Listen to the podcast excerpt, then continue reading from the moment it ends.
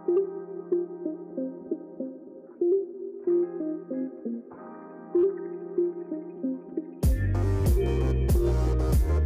spelen van Football Manager voelt soms als een tweede baan.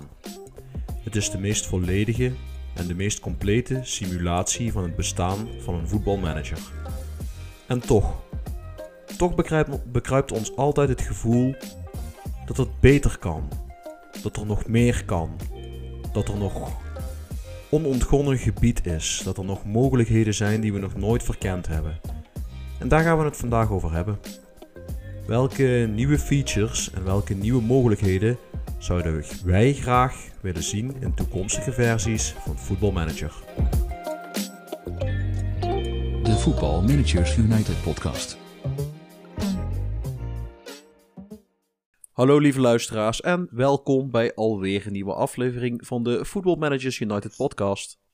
Mijn naam is Guido en vandaag zijn Huub en Erik de Gabriel Martinelli en Michael Oliver bij mijn dubbele gele kaart en dus rood in 20 seconden tijd. Dat is een mooie intro. Doe ik het voor. Hebben jullie het ook gezien? Het zag er echt hilarisch dom uit. Martinelli wil een inworp blokken, dus dan duwt hij die jongen die de inworp neemt. Oliver, de scheidsrechter, geeft voordeel. Martinelli sprint achter zijn tegenstander aan en duwt hem dan vervolgens weer in de rug. En dan krijgt hij dus voor beide overtredingen een gele kaart. Dus in 20 seconden tijd of zo heeft hij 2 gele kaarten gescoord. Dan wordt hij gelijk van het veld gestuurd. Ja. Nou, maar daarvan kun je nog zeggen dat het verdiend is. Ik zag gisteren bij een inworp dat er een hand de lucht in ging, dat de bal er tegenaan gegooid wordt en dat de scheidsrechter besluit dat het een incorrecte inworp was. Dat is ook knap. Ja. Dat is ook knap. Nou ja, dat soort dingen zie je gelukkig dan in Football Manager wat minder vaak. Al kom je daar ook af en toe bizarre toestanden tegen. Having said that, het voorstelgrondje kunnen we skippen, want we zijn met bekend volk. Dus we gaan gelijk naar de eigen save games toe.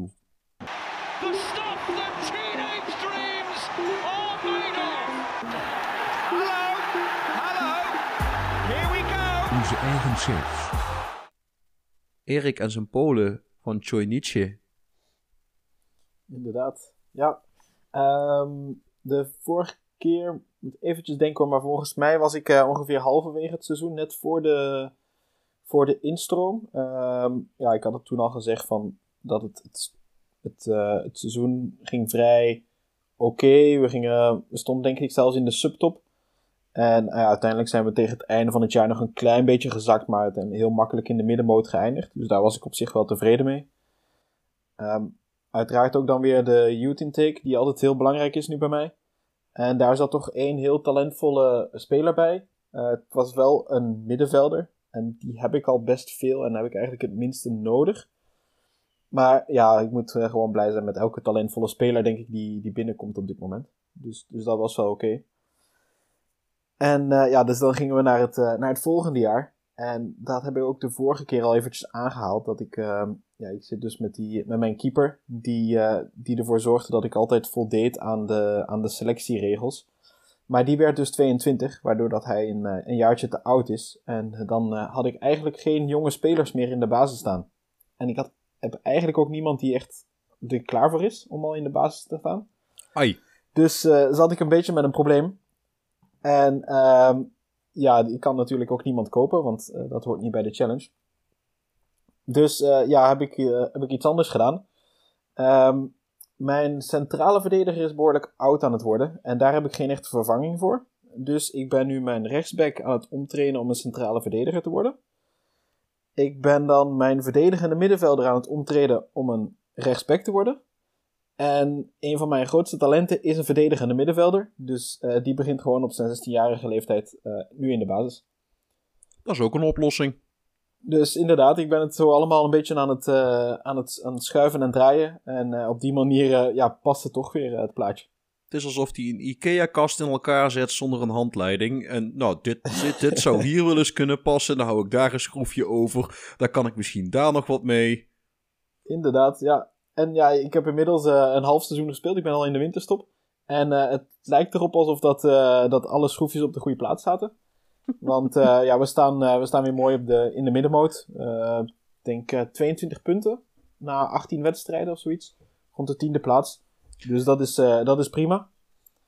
Dus ja, ik heb dus ja, die verdedigende middenvelder van 16 is net 17 geworden. Die heeft bijna alles gespeeld. Ik heb ook een centrale verdediger uit de opleiding al een paar keer doorgeschoven. Ik hoop dat dat ook iets kan worden. En dan een rechtsbuiten. Ja, ik heb tot nu toe in mijn intakes heel veel snelle buitenspelers gehad. Zowel rechts en links. Maar, Koen is jaloers op je. Nu ja, al. Ik heb al gedacht dat hij misschien mijn jeugdopleiding is. Want ze komen echt maar binnen. Maar ze kunnen allemaal echt niks anders dan hardlopen. Dus mijn... Maar, dat is al een vooruitgang ten opzichte van je eerste intakes. Want die waren vooral heel erg jeugdig. Die konden dan niet eens hardlopen. Klopt, inderdaad. Ja, ja. Ik heb nu zelfs een Japanner erbij gekregen. Dus geen idee hoe dat die in Polen terecht gekomen is. Maar, ja. Ja, die heeft denk ik zelfs 15 voor snelheid. En 12 voor versnelling of zoiets. Maar ja, verder kan die er niks van. Net als alle andere buitenspelers. Dus mijn coaches die draaien overuren om zo de ppm van tikt bal voorbij tegenstander aan te leren. Maar, dan hoop ik dat ze op die manier toch iets van nuttigs waarbij ik me dan ook nog voorstel, dat is niet eens een hele moeilijke ppm. Je speelt de bal en dan ren je erachteraan. Ja, inderdaad. Ja, daarom lukt het misschien ook om die ppm aan te leren bij mijn spelers. Maar weet je zeker dat je zeg maar een intake hebt van een voetbalclub en niet van de plaatselijke atletiekvereniging? Ja, je zou het bijna beginnen denken soms. Maar ja, als je dan weer de fysiek ziet van alle andere spelers die ik in de intake krijg, dan weet je dat het in elk geval niet enkel hardlopers zijn. Want ja, de rest... Ook een kogelstoot erbij zitten. Ja, dat zou kunnen, ja. Ik heb wel centrale verdedigers inderdaad die niks anders hebben dan kracht. Dus wat dat betreft zou het kunnen. Ja, kijk. Ja. Prijs je gelukkig dat er geen instapspringer bij zit. Ja, inderdaad. Ja. Als je die leert om een schwalbe te maken, dan kun je er misschien nog wat mee. Dat is geen ppm, hè? Wel dives into tackles, maar niet dives into the box. Nee, die hebben we er niet bij zitten.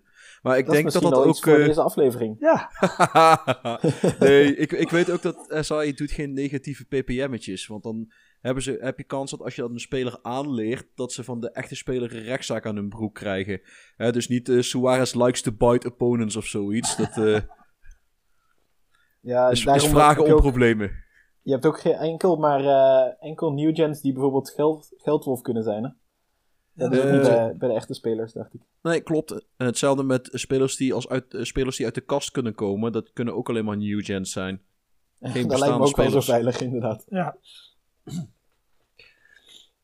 Maar dan heb je nog duistere plannen met je Poolse equipe? Of is het meer van, nou, we gaan lekker verder op de ingeslagen weg en we hopen dat we ieder jaar weer erin blijven? Ja, voorlopig is het vooral erin blijven. Het lukt wel steeds om met het kleine beetje geld dat je in Polen van de competitie toch krijgt, om daarmee wat uitbreidingen te doen. Zodat de trainingscentrums en zo allemaal wat beter worden. Dus dat gaat langzaam vooruit. De preview van mijn volgende intake is niet zo heel positief. Enkel voor de spitsen en doelman. Dus ik ben benieuwd wat daaruit komt. Want ja, ik speel eigenlijk een beetje van intake naar intake op dit moment. Oké. Dan springen we naar Huub toe. En die is al een tijdje als gast hier geweest. Dus die heeft een heel uitgebreid verhaal waarschijnlijk. Nou, dat valt mee. Want de luisteraars die zich mijn debuut kunnen herinneren, die zullen nog weten dat ik veel minder speel. En dus ook veel minder vlot door mijn games heen ga dan... de andere mensen die zoal in deze podcast te beluisteren zijn. Als ik zelf luister ben ik ook altijd weer verbaasd van dat je een week verder... Ja, ik heb het weer een half jaar op zitten. Dat ik denk, hoe dan? Het gaat nu door tips van de podcast hier wel iets sneller. En ik heb een extra complicerende factor. Ik doe namelijk iets wat verder heel weinig mensen zullen begrijpen. Ik heb 6 games lopen die ik afwissel. En ik speel steeds 1 seizoen en dan stap ik over naar een volgende en zo komen ze allemaal wel weer aan de beurt. Dat voorkomt een FM-dip. Ik denk dat weinig spelen dat ook helpt voorkomen. En het geeft ook de mogelijkheid om toch ook tactisch niet altijd alleen maar steeds hetzelfde te doen. Het lijkt allemaal wel hier en daar op elkaar natuurlijk, maar daar komen we later in deze aflevering nog wel op waarschijnlijk. Maar dat. En de vorige keer, ik heb het over 2 games al wel eens wat verteld. Ik pak een van die 2 weer op, namelijk mijn seizoen bij Keulen. Ik heb daar het 2e seizoen gespeeld. Het eerste seizoen sloot ik af als 2e, ging de Champions League in. Daar heb ik me goed geweerd, maar toch wel helaas in de voorronde net, of in de, niet in de voorronde, in de groepsfase eruit gegaan. En dat was een beetje een voorbode van mijn seizoen, want ik deed het daar goed mee. Het was leuk en het ging goed, maar de resultaten die bleven achter. Ik heb dit seizoen, het doel was natuurlijk weer Europese kwalificatie afdwingen. Ik heb heel veel daar net een stukje onder gezeten, maar ook qua punten zat ik er steeds niet ver af. En uiteindelijk heb ik het seizoen afgesloten als 11e. Maar dat heb ik gedaan met 15 winstpartijen en 14 verliespartijen en maar 5 gelijke spelen. En een doelsaldo waarmee ik, als je naar doelsaldo kijkt, was ik 5e geworden van de competitie. Dat betekent, ik heb op heel veel knullige manieren, ook tegen de spelverhouding in, wedstrijden aan het eind van de wedstrijd verloren of toch nog net een gelijk spel. En zo had ik in de eindfase een wedstrijd waarin ik 2-0 voor stond met de rust. En dan dan in de 88ste minuut viel de 3-2 voor hun, weet je wel. Dat je echt denkt van jongens. En dat je wel, hoe krijg je dat voor elkaar dan? En ik speel nog FM18, dus ik heb geen XG. Maar dat ik wel zie veel meer clear-cut chances, ook meer half chances. En op de een of andere manier vliegen ze bij mij niet in en bij hun wel. En dat ongeveer een seizoen lang. Dus ik ben ook wel aan het kijken naar, heb ik geen versterking nodig in de spits? Want dat heeft ook te maken met blessures, maar mijn Salih Özcan was mijn topscorer. Dat is een Metzala bij mij, op aanvallend. Dus dat geeft aan dat er in de spits iets niet helemaal lekker loopt. Terwijl ze het op zich wel goed doen als ik naar wedstrijden kijk, maar over het geheel blijft dat wat achter. Dus dat is zuur.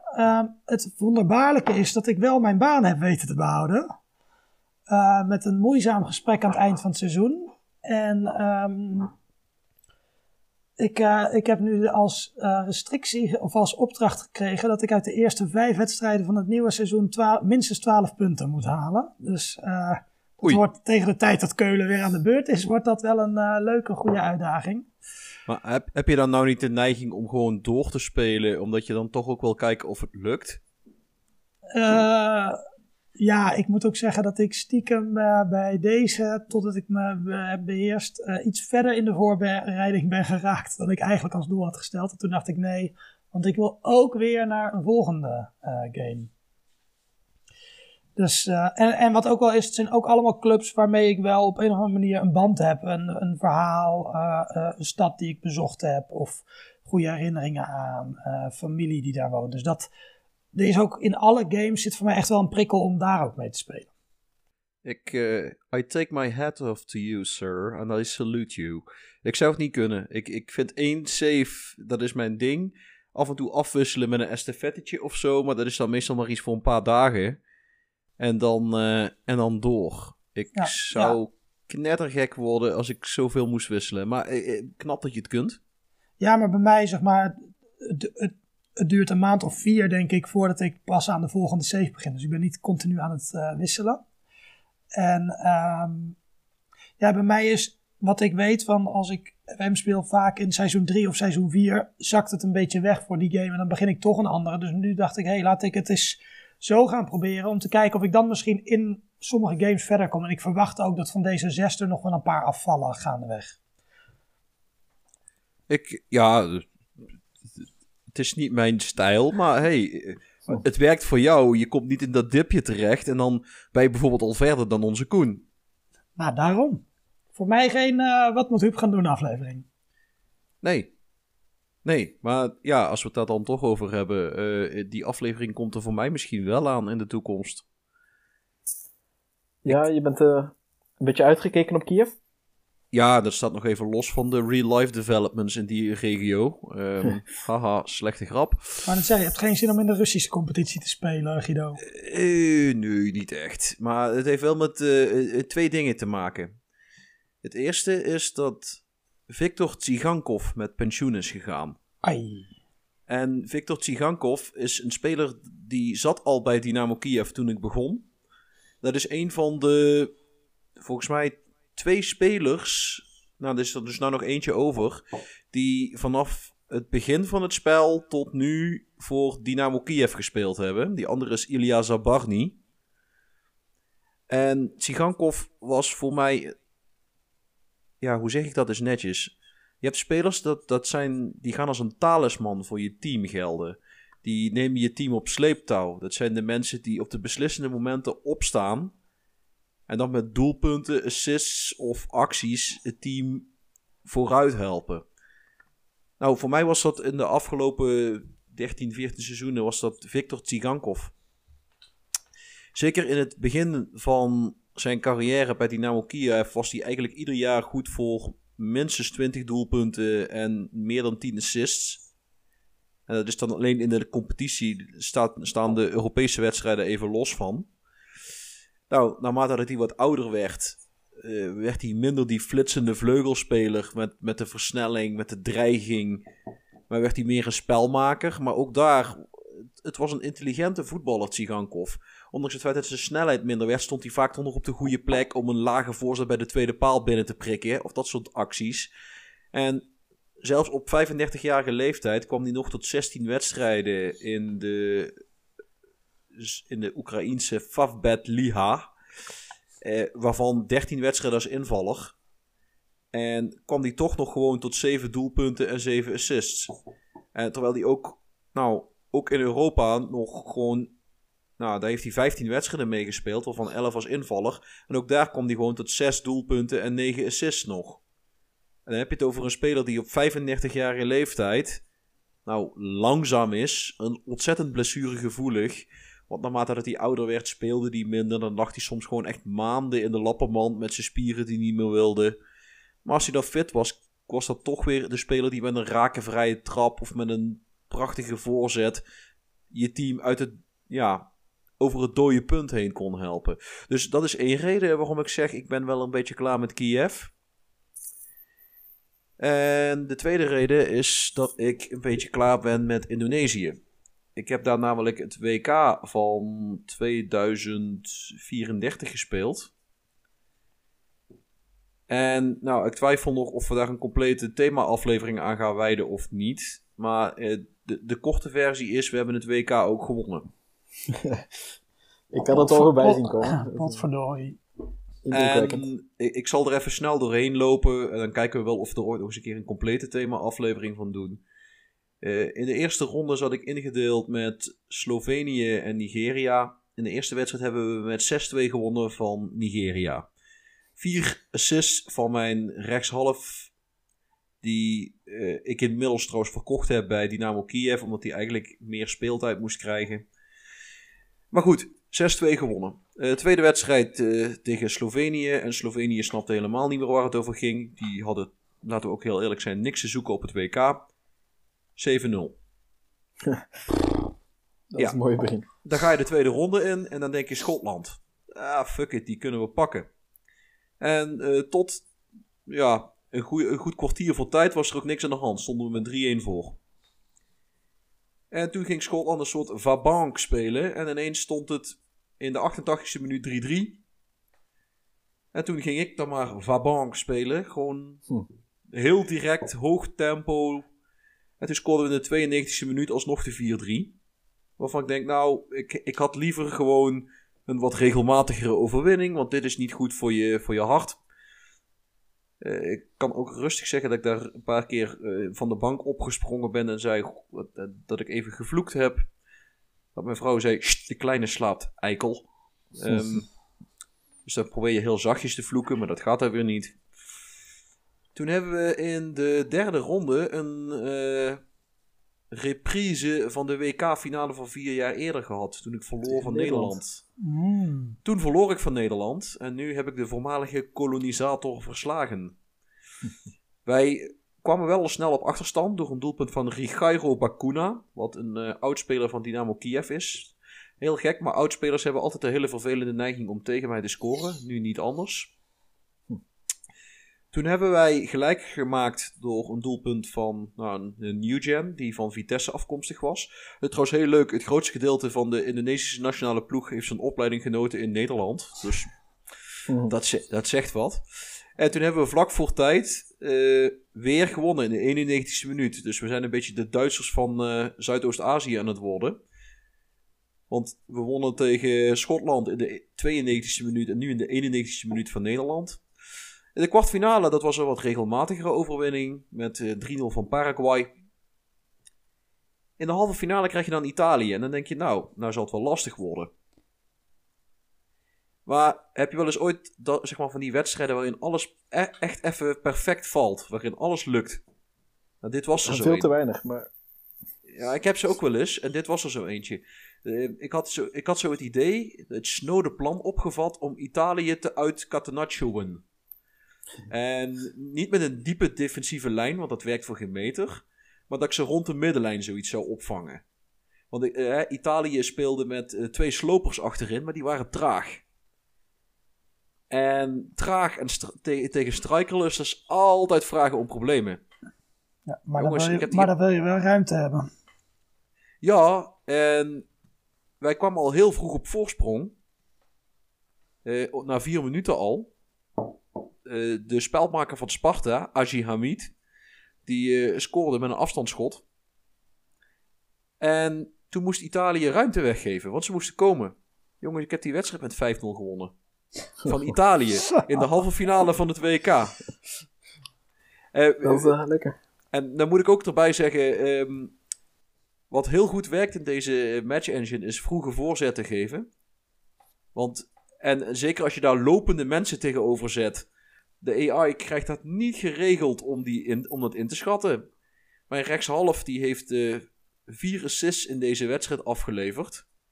Ik geloof dat hij het WK ook beëindigd heeft met 16 assists of zo. En die gooide die bal gewoon over de verdedigende lijn heen. En dan was de sprintduel tussen de verdedigers en mijn aanvallers. Ja, mijn aanvallers hebben vaker gewonnen dan hun verdedigers, zullen we maar zeggen. 5-0. En ja, daar ga je de finale in. En wie krijg je dan in de finale? Het meest overschatte FM-team in de geschiedenis van de mensheid. Wie zou ik... Ja, precies, Engeland. Football is coming home. Ja, fuck off. Ik heb het nationale trauma van die lulhandersen nog eens een beetje vergroot. Maar dat heeft wel moeite gekost. Want Mason Mount scoorde eerst voor Engeland. En toen hebben wij pas na 85 minuten gelijk gemaakt vanaf de penaltystip. En dat komt eigenlijk omdat ik toen na 80 minuten heb ik mijn corners een beetje omgegooid. Ik heb een paar hele agressieve verdedigers. En die liet ik de palen aanvallen. En van die hele... Ik had er altijd eentje achter de bal gehouden. Altijd eentje die achterin blijft om in geval van nood gewoon aan de noodrem te kunnen trekken. Want ja, je kunt dan ook wel middenvelders achterin laten staan, maar die zijn vaak verdedigend niet doortastend genoeg. En toen dacht ik, ja, weet je wat, we staan toch al achter. Dan ook alle 3 naar voren toe. En een van die agressieve verdedigers werd aan zijn shirtje vastgehouden. Rode kaart voor Engeland, penalty voor ons, 1-1. Nou, toen hebben we in de verlenging hebben we 2 keer gescoord, weer aan een corner. En dat was die verdediger die ik achterin liet blijven en die de penalty had versierd. Oscar Hilgers, een new gen. Die scoorde 2 keer. Gewoon 2 keer tegen de keeper opspringen en de keeper met ballen al de goal in rachen zo'n beetje.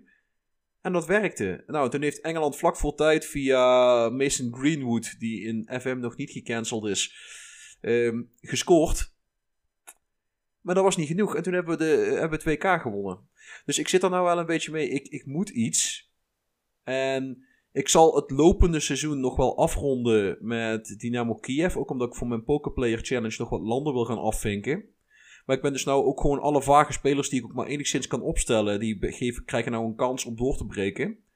Dus die jongen uit Haiti gaat zijn kans krijgen. En nou, dat gaat ook goed komen. Maar ja, dat zit er dus wel mee dat we waarschijnlijk in de nabije toekomst een keer een aflevering gaan opnemen met wat moet Guido nou? En dan ga ik vervolgens toch gewoon mijn eigen plan trekken waarschijnlijk. Maar ja, ik zit er wel een beetje mee van dit seizoen afronden en dan moet ik ergens anders naartoe. En ik weet nog niet wat het gaat worden. Over ik weet nog niet wat het gaat worden gesproken. Wij hebben natuurlijk ook een bepaald beeld van hoe wij zouden willen dat Football Manager eruit zag. It's just the most extraordinary scenario you could have dreamt of. The unthinkable unfolds before our eyes. Het thema van de week. En wij kunnen niet voorspellen welke features SI in werkelijkheid zal gaan coderen. Maar wij kunnen het wel gaan hebben over wat wij graag zouden willen zien in het spelletje. En nou, we hebben daar, dat mogen jullie rustig weten, lieve luisteraars. We hebben een hele uitgebreide voorbespreking gehad. Via de app. In de meet waarin we nu zitten, hebben we nog eens uitgebreid hierover gepraat. En er is echt een indrukwekkende lijst uit voortgekomen. We hebben ook input gevraagd van mensen vanuit het forum. We hebben input gevraagd van, nou, eigenlijk allerlei bronnen. En dit zijn de dingetjes die wij zijn tegengekomen. En we hebben ze ook in categorieën onderverdeeld om te voorkomen dat we van de hak op de tak springen. Ik weet dat dat een terugkerend thema in onze podcast is, maar we proberen wel af en toe om structuur erin aan te brengen. En het eerste item op onze wishlist is wat willen we nieuw zien of veranderd zien aan de staf. En de eerste die ik aanschiet is Erik. Ja, sommige mensen weten dat misschien, maar ik ben, ik kom sinds het voetbal, ik kom eigenlijk ook een beetje uit het wielrennen. En daar is natuurlijk gewicht van de renners heel belangrijk en dus ook hun voeding. Maar we zien dat ook steeds meer terugkomen in het voetbal. Dus we hebben nu al de performance analyst, de verhuurmanager, weet ik veel wat allemaal. Maar ik denk ook wel dat we daar nog een voedingsdeskundige aan kunnen toevoegen. Ik denk dat het een hele leuke is. Als je bijvoorbeeld de verhalen van een Matthijs de Ligt leest, nadat hij naar Juventus gegaan is, dat ze daar echt met zijn voeding aan de slag zijn gegaan. En je hoorde het van meer spelers. Vallen daar echt nog wel stappen te zetten voor een heleboel clubs. Ja, absoluut. Het is nog een extra stapje in de professionalisering, denk ik, die we zeker kunnen meenemen. Ik zit me wel af te vragen wat dan de invloed van die rol zou zijn op een speler of het spel. Misschien dat hij sneller herstelt. Zeg maar, als je gezonde voeding hebt, dat iets met je conditie en je natuurlijke fitheid doet. Ja, dus, en fysieke ontwikkeling. Ja, precies. Dus niet dat je het, zeg maar, enorme verschillen maakt, maar misschien een paar procentpuntjes meer in je voordeel. Want ik denk dat het daar wel om gaat. Het zijn de puntjes op de i. Maar het zou een leuke zijn. En het is nou niet zo dat de meeste van de nieuwe features heel veel toevoegen. Dus in dat opzicht denk ik dat een andere leuke toevoeging zou zijn de toevoeging van de psychologen. De sportpsychologen. Je ziet ook nu in het voetbal dat er best wel spelers zijn die aangeven dat ze met een sportpsycholoog praten. God, dat is een mooi scrabblewoord. Sportpsycholoog. Om over mentale barrières heen te komen. Dat het zou bijvoorbeeld kunnen helpen met de mentale ontwikkeling, maar ook bijvoorbeeld met de persoonlijkheidsvorming van een speler. Dat je die niet alleen met mentoring kunt beïnvloeden, maar dus ook met een sportpsycholoog. Dus dat zou misschien een leuke toevoeging zijn. Ik zie die wel in bijvoorbeeld het vergroten van consistency of die angst voor grote wedstrijden die sommigen, dat een sportpsycholoog daar dat zou kunnen verminderen. Ja, dat hij daar een impact op heeft. Ja. Dus dan sluit ik mij absoluut bij aan. Dus ik zou het een leuke vinden. Huub, je had er ook nog eentje, hè, in dat opzicht. Ja, nou ja, kijk, wat mij eigenlijk het meest verbaast daarin is dat, als ik dik advocaat zeg, wat zeggen jullie dan? Petrovic. Ja, en ook Korpot, inderdaad. Van Gaal had dat met Andries Jonker en eerder met Gerard van der Lem. En zo heb je hele vaste koppeltjes. En in Football Manager zie je dat eigenlijk niet zo erg terug. Terwijl je chemistry tussen spelers is heel belangrijk. En die kan ook groeien. En bij staf ontbreekt dat helemaal. Dus ik kan me voorstellen dat daar ook iets moois is. Dat er gewoon mensen zijn die eigenlijk altijd als vast koppeltje of geregeld bij elkaar terugkeren. En dan het meest in het oog springt dan natuurlijk manager en assistent. Maar ja, je kunt ook aan coaches denken of zelfs een hoofdscout of zo. Absoluut. Ik bedoel, kijk nou bijvoorbeeld naar een Louis van Gaal, die vaak ook zijn vaste keeperstrainer meenam met Frans Hoek. Ja. Dus ik zou het leuk vinden. Je hebt nou wel af en toe dat staffmembers uit de solidariteit met jou ontslag nemen als jij eruit stapt. Maar ja, dat vind ik toch niet helemaal hetzelfde als dat je ook echt pluspunten of verbeterde werking krijgt. Of dat bijvoorbeeld de coachreports accurater worden als jullie echt op elkaar ingespeeld raken. Of misschien zelfs dat je van invloed bent op de preferred formation en speelstijl van een staffmember. Want ik zou het ook wel eens leuk vinden als ik gewoon er staffmembers zijn die strikelers als preferred playing style hebben. Maar dat gaat hem never niet worden, vrees ik. Dan moet je hopen dat er wat meer teams zijn die dat in het echt ook gaan doen, Guido. Ik ben er nog steeds van mening dat wat Manchester City dit jaar laat zien, dat gewoon semi-strikerless is.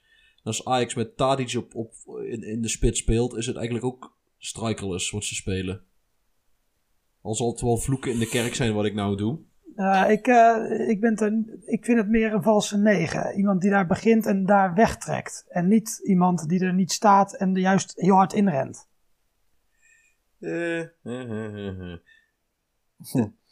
Ik vind hem vaak juist heel erg diep starten en van daaruit zijn loopacties richting de 16 maken. Omdat hij zich als teruggetrokken speler veel meer met de opbouw kan bemoeien. Om vervolgens in de 16 op te duiken als eindstation van de aanval. Maar hey, potato met een false 9 is semi-strikerless. Dus je gaat een hele empty richting uit. Ja. Maar goed, we dwalen af. Joh, dat doen we normaal nooit. We hadden zo'n mooie structuur. Ja. We hebben toch één heel onderwerp afgetikt voordat we afdwaalden. Het ging ook nog echt over voetbal dit keer. En niet over het handbalteam van Qatar of zoiets. Dat is waar. Die hebben we ook wel eens gehad. Nee, maar een ander puntje waar we het over zouden hebben was wat zouden we kunnen veranderen aan de financiën binnen FM. En nou, de eerste die ik aanschiet daar is Huub. Kijk, je hebt natuurlijk geregeld dat je een club overneemt die schulden heeft. En dan komt er een prachtig schuldaflossingsschema waar je nul invloed op hebt. Maar zeker op het moment dat je het commercieel aardig doet en wat meer geld binnenhaalt, zou het helemaal geen gekke optie zijn als je zou kunnen zeggen van, nou, weet je, ik wil gewoon die schulden wat extra afbetalen, zodat ik er wat sneller vanaf bent. Ik kan me zelfs voorstellen dat als je van plan bent om de selectie een make-over te geven en je gooit een paar dure jongens eruit, dat je zegt, hey, luister jongens, ik heb extra gesaneerd, ik heb wat extra centjes, kan ik niet versneld afbetalen, want dan ben ik op de lange termijn sneller schuldenvrij. Ja, inderdaad. Dat is mijn voorstel. Dat is heel erg gezond beleid. Past kan me bijna niet in het voetbal. Ik wou zeggen, dan past, past dat wel in het moderne voetbal. Maar ik vind het wel een leuke. Het is een hartstikke goede optie, maar het vermindert het realiteitsgehalte wellicht. Ik ben er wel een beetje bang voor. Maar Erik had volgens mij ook nog een hele leuke daarin. Ja, ik hoorde Huub net al zeggen van waar je geen invloed op hebt. En waar je op dit moment ook geen invloed op hebt, zijn de sponsordeals. En dat zou ook eigenlijk wel leuk zijn als je daar wat meer mee kunt doen. Dat je kunt onderhandelen om een sponsordeal te verlengen of om meer geld eruit te krijgen. Of dat je in elk geval daar wat meer invloed hebt om uiteindelijk gewoon je club sneller te laten groeien. Ja. Weet je wat ik dan echt tof zou vinden? Maar dit heb ik gejat van een Formule 1 simulatiemanager. Daar kon je zelfs bepalen met welk bedrijf dat je sponsorovereenkomsten sloot. Kan ik me voorstellen dat vanwege merkrechten en dergelijke, dat het dus niet mogelijk is om Coca-Cola, Red Bull en dergelijke in het spel te krijgen. Maar dat je wel kunt zeggen, nou, dat bedrijf biedt je zoveel aan, dat bedrijf biedt je zoveel aan. En in plaats van Coca-Cola is het dan Coca-Cola of zo. Coca-Cola. Maar ik zou het wel tof vinden, want dat helpt natuurlijk ook een beetje met je corporate identity vormen. Dat je zegt, ja, maar ik ga niet met de grote multinationals in zee. Ik ga voor de kleine lokale bedrijfjes. Voor, ja, als je dus met Forest Green Rovers speelt, dat je niet gesponsord wordt door McDonald's. Ja. Wat wel hilarisch zou vinden. Wat ik wel overigens hilarisch zou vinden, maar dat gaat inderdaad nooit gebeuren. Tegelijkertijd schuif je daarmee wel op natuurlijk. En daar komen we later misschien ook nog op. Meer richting clubmanagement dan teammanagement. Ja, al denk ik wel dat de managers van tegenwoordig wel op steeds meer vlakken van het runnen van hun club een vinger in de pap hebben. Klopt, maar ik denk niet dat Klopp zich met de, of Guardiola zich met de sponsoring bemoeit. Nee, dat is ook wel heel waar. Waarmee ik niet zeg dat ik er tegen ben, hè? Want uiteindelijk is het een spel. Hè? Dus ik kan me voorstellen dat dat maakt het juist ook interessant. En je kunt er als manager wel heel veel aan hebben. Omdat je bijvoorbeeld je financiële mogelijkheden vergroot. Dus ik vind het een interessante optie, maar dat is de keerzijde ervan. In ieder geval zou het de mogelijkheid geven om te onderhandelen. Maar Erik, jij wilt ook nog wat zeggen, geloof ik. Ja, ik wou zeggen, je kunt, dat je net als met de meeste andere taken, dat je dan ook een ander stafmember kunt kiezen die dat voor je overneemt als je het zelf niet wil doen. Net zoals dan, de persconferenties. Inderdaad. Oh my god. Nou, of het kopen van spelers voor je eerste helft al. Kun je ook uitbesteden. Nooit doen, maar het kan wel. Ik ken inderdaad van die mensen die dan de Technical Director Challenge aangaan. Dat ze inderdaad alle aankopen en verkopen door een technische directeur laten doen. Dan kun je volgens mij wel een wensenlijstje opgeven van ik wil dat je dit haalt. Maar dan is het altijd maar de vraag waar die mee aan komt zetten. Dus... Ja, ik heb niet het idee dat je dan snel kunt doorgroeien. Nou, die mensen die ik ken, die zijn meestal uit frustratie ook alweer snel gestopt. Omdat de contracten geen zak klopten. En er kwamen spelers binnen die niet matchten met wat ze wilden. Dus ja.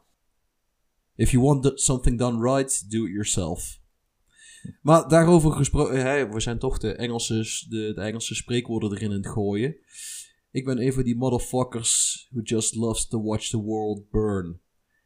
En als we het dan toch over financiën hebben, in het echte leven gaan er om de haverklap voetbalclubs failliet. Maar dat gebeurt in FM eigenlijk best weinig. Terwijl de voetbalwereld niet bekend staat om financiële spaarzaamheid en gedegen beleid, zie je in FM eigenlijk nooit een club failliet gaan of echt strafpunten oplopen. Ja, of het moet door een mensenbestuurde club zijn, die willen nog wel eens... strafpunten oplopen of in die knoei komen.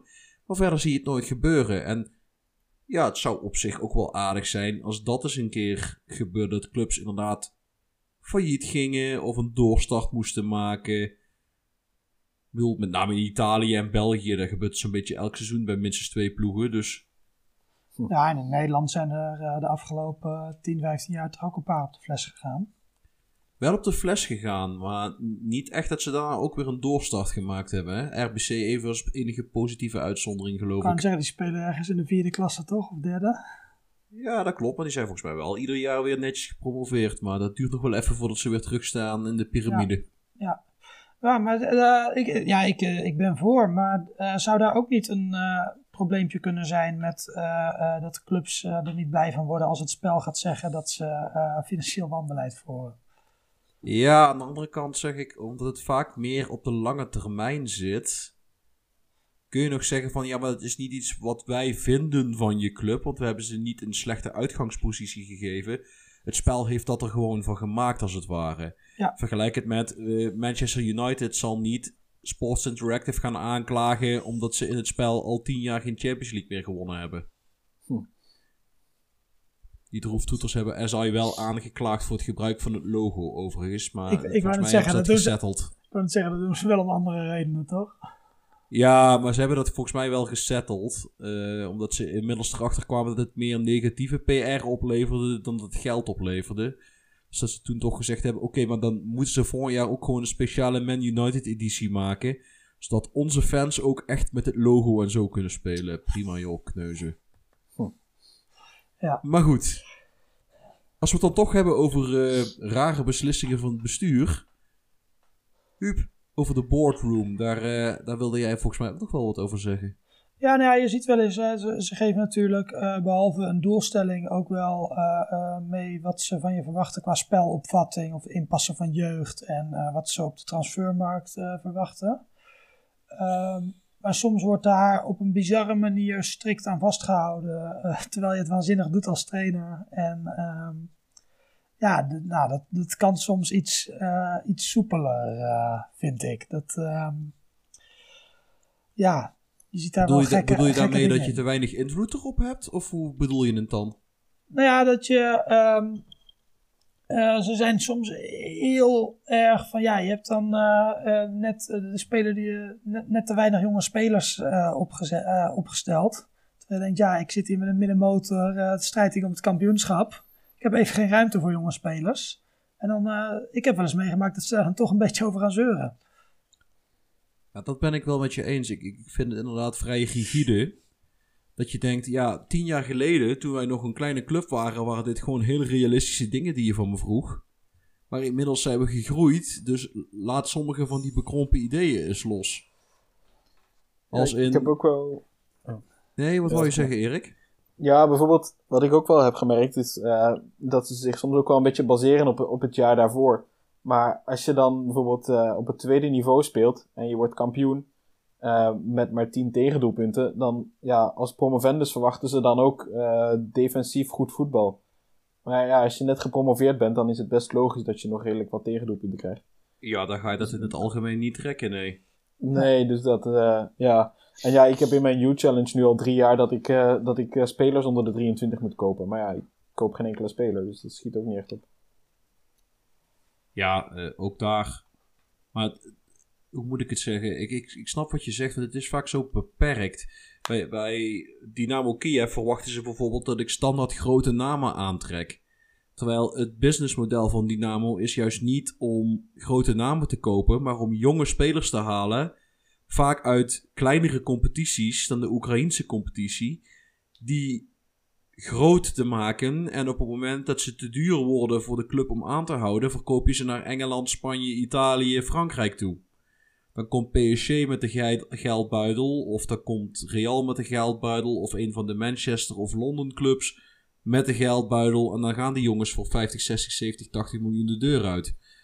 Maar zij zeggen, ik wil dat je grote namen haalt. Ja, toen heb ik een keer Olivier Girimana gehaald van Antwerpen. Ik denk dat is een hele lange naam. Maar dat was toch niet wat ze bedoelden. Die is overigens daarna ook weer voor 60 miljoen naar PSG gegaan. Maar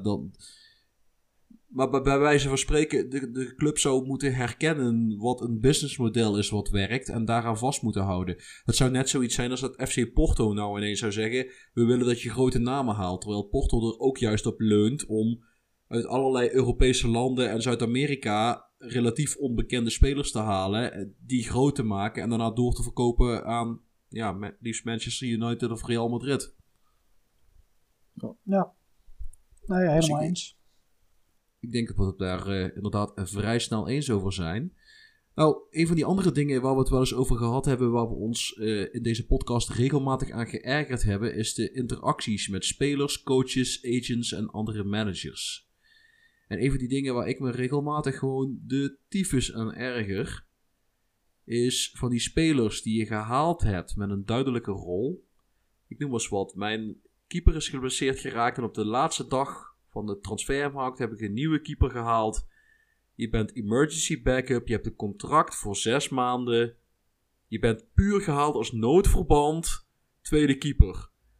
Waarom ga je in godsvredesnaam na 5 wedstrijden lopen zeiken dat je meer wil spelen? Dat is jouw rol niet. Jij bent gehaald omdat ik geen jeugdspeler van 16 op de bank kan zetten. Jij bent gehaald in, gewoon dat als er ooit eens een keer iets met de eerste keeper gebeurt, dat er niet een complete koekenbakker tussen de palen hoeft te staan. Hou je mond. Je gaat niet spelen. Je concurrent is een van de betere keepers van de competitie. Jij bent dat... Ja, goed... Ik kan daar heel lang moeilijk over doen. Ik erg me daar af en toe mateloos aan. Ik vind ambitie mooi. Maar de grenzeloze ambitie van sommige spelers in voetbalmanagers strookt niet met de realiteit. Ze hebben niet recht op meer speeltijd op basis van hun kwaliteiten. Hooguit op basis van hun eigen misplaatste illusies van grandeur. En dat heeft geen rol in FM voor mijn gevoel. Nee, hoewel dat we het natuurlijk in het echt ook wel regelmatig zien, maar... Ja, bij bepaalde clubs, ja.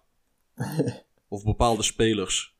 Ja, inderdaad. Ik bedoel, Balotelli was er ook zo eentje die dan altijd zei dat hij vond dat hij altijd moest spelen. Ja, pik, maar je concurrent scoort gewoon vaker. Dus gewoon even mond houden en op een bank zitten. Ik moet zeggen, mijn ervaring is vaak wel dat als je dan in een gesprek zegt van ja, maar ik vind je hartstikke tof. Maar er staat nu gewoon die en die doet het hartstikke goed. Dat ze dan vaak wel zeggen van ja, oké, dat snap ik wel. Soms wel.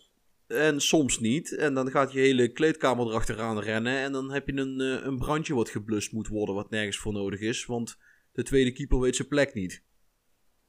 Ja, ik denk inderdaad. Bijvoorbeeld bij keepers is dat lastiger. Omdat volgens mij aanvaarden die spelers dat. Als de speler die je vernoemt op dat moment een vorm heeft. Met bijvoorbeeld een gemiddeld cijfer boven de 8. Maar voor een keeper die hebben altijd heel lage gemiddelde cijfers. Dus die gaan nooit een hoog genoeg cijfer hebben om aanzien te worden als een goede vorm. Ja, maar dan pak ik even een real-life voorbeeld. Hè? Fortuna heeft in de winterstop een nieuwe keeper gehaald, Michael Verhips. En de trainer zei, jij bent in principe mijn eerste keeper. Nou, hij heeft 2 wedstrijden gekiept. Fortuna heeft ze allebei verloren. Hij kreeg corona. Zijn concurrent ging het doel in, Yannick van Os. Die heeft 2 keer de 0 gehouden. Fortuna heeft 2 keer gewonnen. Never change a winning team.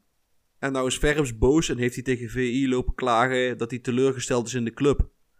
Ja, maar geef hem dan een reden om je eruit te halen. En dat ook hetzelfde naar zo'n reservekeeper toe. Je concurrent doet het beter. Geef me dan een reden om je te wisselen. Maar dat zie ik dan ook niet. Nou ja, bij PSV was die reden natuurlijk wel... Ja, maar dat komt omdat ze er gewoon alle 3 gingen. En, allebei niks van pakten. En toen 1 wedstrijd later was de reden er ook weer om het weer terug te wisselen. Ja, we dwalen enigszins af. Maar als ik dan de keeperstrainer van PSV was... dan zou ik denk ik ter plekke mijn contract inleveren. Dat ik zei, oké, hier ben ik klaar mee. Kies nou voor 1 van die 2. Dan ga ik daarmee aan de slag. Maar niet dat gejojo. Want nou heb je eigenlijk gewoon allebei de keepers beschadigd. Ja. Klopt. Maar goed, we dwalen af. Als het gaat om de interacties met onze spelers. Erik, je had er ook nog een goeie, toch? Ja, ik ben natuurlijk een Ajaxiet, dus dan kun je er niet omheen dat er ook spelers zijn die in hun laatste contractjaar zitten. En dan zou het ook wel heel lekker zijn als je daar wat meer opties hebt om tegen te zeggen. Bijvoorbeeld dat je gewoon kunt zeggen van... ja, ik ga je nu verkopen... want ja, je wil niet bijtekenen. En dat ze dan ook enigszins begrijpen... en dat ze dan oftewel bijtekenen natuurlijk... of in elk geval niet gaan klagen... als je een vrij goede speler of een basisspeler... ineens gaat aanbieden bij andere clubs om te verkopen... om er toch nog wat geld uit te halen. Ja, want dat is inderdaad wel een dingetje. Ja, en ook dat je kan zeggen van... ja, weet je, ik zet je op de bank. Of dat... Want je ziet wel vaker in voetbalmanager topspelers uit hun contract lopen. Met name als ze bij wat relatief kleinere clubs zitten. Maar op het moment dat je zelf bij die club zit en je gaat met die speler lopen leuren... dan heb je in no time de hele kleedkamer die op stelte staat. Want die speler vindt het raar dat je hem met hem gaat leuren. Ja, maar vriend, jij wil niet bijtekenen. Dan moet ik wat met jou, want jij vertegenwoordigt wel een bepaalde marktwaarde... voor ons financiële beleid. En ik kan het niet maken om een speler met een marktwaarde van 40 miljoen... voor niks de deur uit te laten lopen. We zijn niet allemaal Bayern München.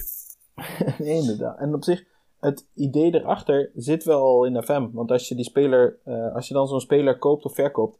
staat er wel soms in het nieuwsberichtje iets bij van... de speler kon voor een bedrag gekocht worden... want hij had nog maar een contract voor zoveel maanden. Dus het idee erachter zit al in FM. Daarom, ik denk dat er gewoon nog een klein beetje winst te pakken valt in hoe ze dat uitwerken. Ja. Maar als we het daar toch over hebben... je kunt dan ook spelers beloftes maken. Maar vaak gaat dat goed, maar er zitten gewoon soms onrealistische tintjes aan. Een speler die je op de laatste dag van de deadline koopt... op deadline day koopt... die dan zegt, ja, maar ik verwacht wel gelijk verhuurd te worden. Ja, maar dat gaat niet. Daar was de tijd te beperkt voor... Die gaat gelijk, ja, die is gelijk ongelukkig. Die gaat gelijk klagen. Ja, de transferwindow is weer gesloten en je hebt me niet verhuurd. Ja, vriend, maar ik heb je pas 2 uur voordat de deadline verstreek überhaupt vast kunnen leggen. Wat had je gedacht dan? En daar zitten af en toe van die dingen... Of bijvoorbeeld een geblesseerde speler, gewoon gebroken been, 7 maanden eruit, die dan verwacht een transfer te maken. Pik, je komt nergens door de keuring heen. Dat heeft geen enkele zin dat je dit nog verwacht. En dat zijn van die dingetjes waarvan ik zeg, god, haal die kleine dingetjes er nou uit. Misschien is dit niet eens een nieuwe feature, maar vooral een verbetering van een bestaande feature. En toch staat het op onze wishlist. Ja. Maar, ja, dan kijk ik nog eens een keer naar Huub, want we hadden er nog eentje hier staan. Ja, die is eigenlijk een beetje het spiegelbeeld van die van Erik. Dat is namelijk, hoe ga je om met spelers die... uit hun contract lopen. Je hebt natuurlijk ook andersom dat spelers die de kans hebben op een mooie transfer, maar dat de club dat het niet rondkomt, dat de club iemand niet laat gaan. Er zijn er die accepteren dat, die hebben daar enig begrip voor. Er zijn er ook in het echt die spelen niet meer. Dalmau, die heeft dat nu. Ik herinner me van vorig seizoen, denk ik, Sylvester van der Water bij Heracles. Wat langer geleden had je die jongen van Heerenveen, Afonso Alves, die ineens raar ging doen door een transfer naar Engeland, dreigde in het water te vallen. Ja, dus dat... Ralf Seuntjes. Ja. Heeft dat ook al gedaan. Oké, kijk, jullie weten nog meer voorbeelden ook, maar... Wij zijn voorbereid, hoor. Ik weet dat het af en toe zo overkomt als dat we maar gewoon wat zitten te lullen, maar we bereiden ons wel echt voor. Ja, nee, maar... Nou, die optie vind ik ook nog wel interessant om daarin te zetten. Dat gewoon een speler zegt van, ik ben even boos, dus ik kom even niet.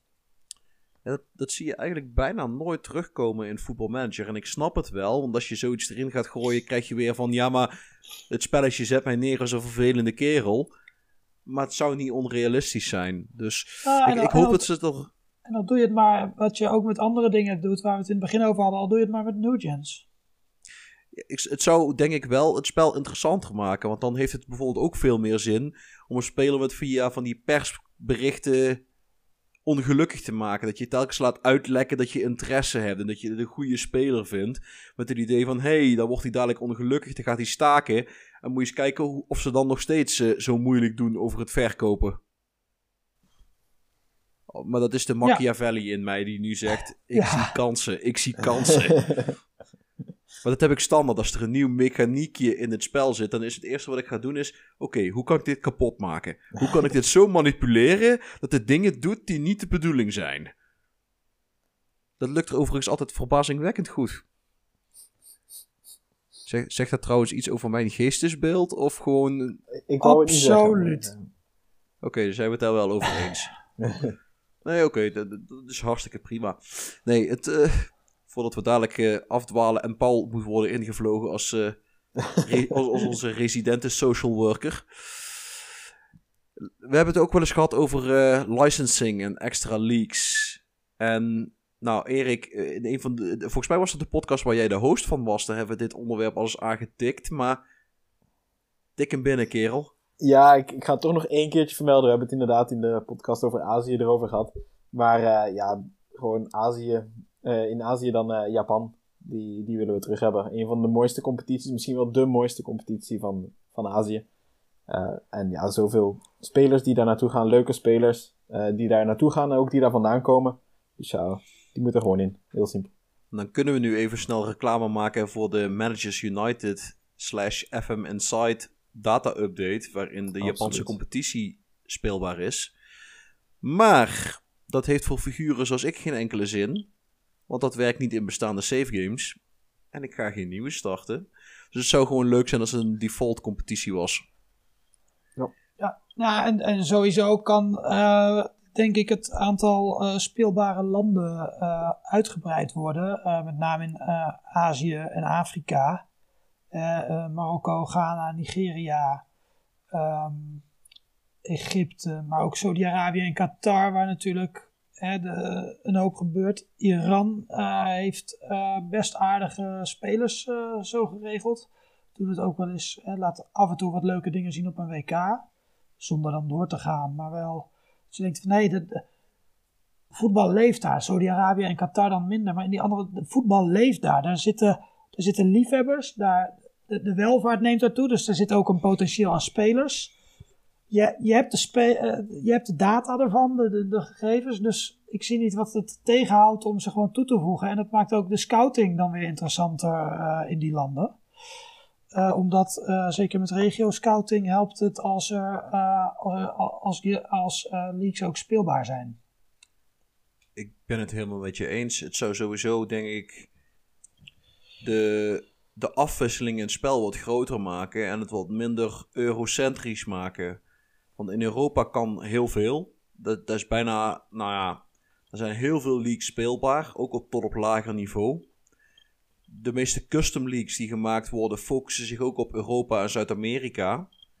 Terwijl ik denk, ja joh, ik zou graag in Afrika of in Centraal-Amerika ook eens wat meer speelbare leagues zien. In Azië hetzelfde. Er zijn zoveel leuke, interessantere competities die gewoon ja, genegeerd worden. Ja, en zelf ben ik ook wel voor, maar ik weet dat het qua niveau misschien niet helemaal gerechtvaardigd is, maar voor de competitie van Suriname, puur omdat het me fantastisch lijkt om de club Robin Hood te managen.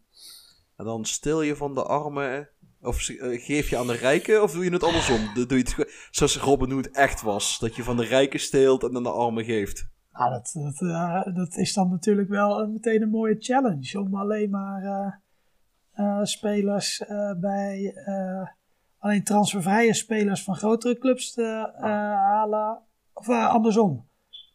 Nou, ik weet het niet precies, maar je kunt er een mooie challenge bij bedenken. Ik zit hier ook maar ter plekke ging mijn hoofd aan het werk en ik kwam er niet helemaal uit. Het is het eind van een lange dag. Dat je transfervrij bij de grote clubs weghaalt en vervolgens de grote clubs inmaakt met hun eigen weggeroofde spelers. Ja, zoiets. Ja, en ik zat dan te denken dat je dan verkoopt aan kleinere clubs. Toen dacht ik nee, want dan geef je niet aan de armen als je aan ze verkoopt. Dus daar liep ik vast. Nee. Maar goed, de basis voor een idee is er. En als iemand betere ideeën heeft, horen we het graag. Nee, het laatste punt wat we hier hadden is dat ze, en dat is wishful thinking at best, dat we van bepaalde licensingregels af zijn. Het Nederlands elftal zit niet altijd fatsoenlijk erin. Het Duitse nationale elftal is een dingetje. De technische staf van Ajax zit standaard niet in Football Manager. Jongens, regel dat nou gewoon. Los dat op. Was dat nou ook Juventus die een andere naam had? Ja, Zebre. Oh ja, Zebre. Ook afgrijselijk, waarvan ik denk, jongens, clubs ben eens niet zo kleinzerig en praat eens gewoon met Sports Interactive, want Football Manager is gewoon het, als het gaat om management, het grootste spel. Het is inderdaad niet te vergelijken met FIFA of PES of zo. Maar in deze markt zijn ze wel de grootste. Doe eens niet zo kinderachtig. En het is wel eens wat te repareren. En vrij snel ook wel. Maar dan komt er weer een nieuwe data-update. En als je dan een nieuw spel start en je bent per ongeluk vergeten om die klote files van de nieuwe data-update weer te verwijderen, hang je toch weer vast aan de neppe Duitsers en Zebre. Jens Munsterman. Oh ja, Moesterman, hè? Jens Moesterman, ja. Klopt, ja. Ja, ik was met die oude man, die oude chef van Twente, als ik in de war. Dat was Munsterman, inderdaad. Ja. Maar, want een moester is eigenlijk letterlijk een soort van proefdruk in het Duits. Dus eigenlijk is die Jens proefdruk. Maar goed, als we het over het volgende onderwerp, dat gaan we heel snel doen. Erik, persconferenties. Voor mij mag het er helemaal uit. Maar als je het erin laat, doe het dan een beetje beter. Ik zal een klein voorbeeldje geven met mijn huidige game. Elke transferperiode is de eerste vraag aan mij: ga je nog spelers kopen? Zeg ik altijd nee. Krijg je de volgende dag een nieuwe vraag: op welke positie wil je een speler kopen? Ja, precies. Ik wilde helemaal geen nieuwe spelers. En sowieso, op een gegeven moment ga je toch gewoon niet eens meer lezen wat er staat. Je weet dat je de tweede of de derde optie in het lijstje moet hebben. Ja. Want dan heb je waarschijnlijk de optie die het minste kwaad kan. Ja, dus tweede optie altijd het beste als je toch gewoon blind wil klikken.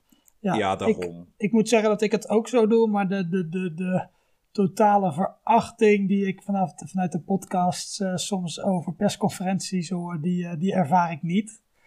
Maar het is ook niet dat je me nou een heel groot plezier mee doet. Maar ik kijk dan vooral naar andere games en ik zie hoe daar de dialogen soms uitgewerkt zijn. Ook waar je op elkaar kan reageren. En ja, hebben jullie ooit L.A. Noire gespeeld toevallig? Nee. Wel een goede film. Het is ook een detective game. Waarbij je dus daadwerkelijk verdachten kunt ondervragen. En waarbij je daadwerkelijk actief op elkaar aan het reageren bent. En waar die lichaamshoudingen die je nu hebt ook echt een rol spelen. En ik snap dat dat niet de core business van Football Manager is. Maar als je die hele persconferenties dan toch een verplicht onderdeeltje maakt. Kijk eens of je daar niet wat mee kunt doen. Door te lenen van spellen die je toch al doen. En te kijken of je het erin kunt zetten. Dan komen we natuurlijk bij een van de belangrijkste onderdelen van het hele spel. Namelijk de match engine. En ja, ook in de match engine denken wij, zijn er altijd dingen die anders of beter kunnen. En wie van de beide heren wil aftrappen voor dit onderdeel? Ik wil beginnen, maar ik heb alleen maar een heel klein puntje. Het is geen groot ding, dus er komen ook nogal grotere dingen. Maar eigenlijk al vanaf het begin van Championship Managers 97, 98, waar ik mee begon, heb ik het idee, maar voordat spelers invallen, lopen ze toch altijd eerst warm. En dan heb je nu ook nog een paar edities geleden, of best veel edities geleden, is ook al het verschil tussen een snelle wissel en een quick sub. Of dat je via je tactieke scherm een wissel doet. En wat nou, behalve dat je nog een praatje mee kunt geven, het verschil tussen die twee is me ook niet helemaal duidelijk. Dus ik kan me voorstellen dat je iets doet met warm lopen en tijd die je daarvoor inruimt. Nou, maar bijvoorbeeld ook dat een speler die goed warm gelopen is, misschien een snellere impact op de wedstrijd kan maken ten opzichte van een speler die koud het veld in moet. Ja, of een kleinere kans heeft om geblesseerd te raken. Bijvoorbeeld. Dus ik denk dat dat wel, al is het maar klein, dat je er wel iets mee kan. Het zorgt er wel voor, denk ik, dat je moet de wedstrijden veel langzamer spelen.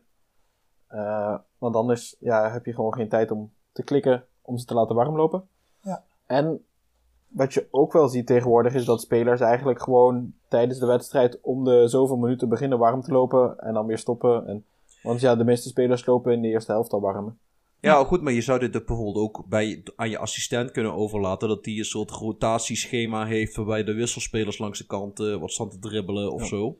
Ja, of dat je op het moment dat je een wissel doorvoert als het geen blessure of zo is, dat er altijd eerst warm gelopen wordt en dat hij dus pas 5 minuten later daadwerkelijk gewisseld wordt. Kan, al vraag ik me echt af of er teams in real life 5 minuten zonder speler bij de speler minder verder zouden gaan. Ja, nee, maar dan laat je dus iemand, als je niet opdracht hebt gegeven aan een groepje om warm te lopen, laat je dan dus iemand koud invallen. Als er echt iemand vervangen moet worden vanwege een blessure of zo. De enige uitzondering erop zijn natuurlijk keepers. Want dan krijgt de keeper altijd even de kans om ingeschoten te worden voordat hij het veld in mag. Ja, 3 ballen. Ja, maar goed, dat is nog altijd beter dan helemaal niks, hè? Dat klopt. Nee, we zijn natuurlijk nog niet klaar met die match engine. Want we hebben daar wel echt een mening over. Erik, ga heel even voor als je het niet erg vindt. Namelijk even die dingen waar ik me af en toe mateloos aan stoor. Is dat er eigenlijk maar 1 of 2 speelstijlen echt werken in Football Manager. Je hebt heel veel default styles. Maar laten we nou heel eerlijk zijn. Erik, heb jij ooit iets anders gespeeld dan of gegenpressing of vertical tiki-taka? Niet. Ja, controle balbezit misschien zo. Maar inderdaad, meestal zit er wel een gegenpress bij. En ik ga de vraag ook aan Huub stellen, maar heb je ook wel eens iets anders geprobeerd dan gegenpressing of vertical tiki-taka? Nou ja, ik kan goed deelnemen aan dit gesprek, want ik heb ook de demo van FM22 wel gezien en ik heb best wat ervaring met verschillende edities en ik weet wat de laatste updates zijn. Maar ik speel zelf nog FM18 en daar zitten die standaard speelstijlen nog niet in, maar ook daar zie je dat... Ja, weet je wel, een defensieve tactiek maken is gewoon heel lastig. En dat is zonde als je ziet wat 10, 15 jaar geleden Mourinho gedaan heeft, maar ook wat Simeone nu nog doet. Je kunt er gewoon succesvol mee zijn. Maar in FM kan dat niet. En dat maakt ook dat alles heel veel op elkaar gaat lijken. Daarom, want achteroverleunen in voetbalmanager is gewoon vragen om problemen. Het is niet te doen om een goede verdedigende tactiek te maken. Het is wel te doen om op de 0 te spelen, maar dat doe je dan meestal door heel ver van het eigen doel af te gaan spelen en gewoon de tegenstander het spelen onmogelijk te maken en ze vast te pinnen op hun eigen helft. Maar niet door achterover te leunen en gewoon te zeggen, nou prima joh, kom maar op ons af. Ja, ik heb het zelf geprobeerd. Ik krijg het niet aan de gang. En met mij vele anderen. Dus geef ons een engine die wat meer ruimte voor variatie biedt. Dan pas ik hem nu door naar jou, Erik. Want ik denk dat het volgende punt het verlengde hiervan ligt. Ja, inderdaad. Als we dan toch over die Magic Engine spreken. Ja, gewoon met de patches minder ermee klooien. Geen al te grote wijzigingen. Haal er gewoon de echte fouten uit. Zoals dan bijvoorbeeld die katapult inworpen. Dat soort dingen mag je er zeker uithalen.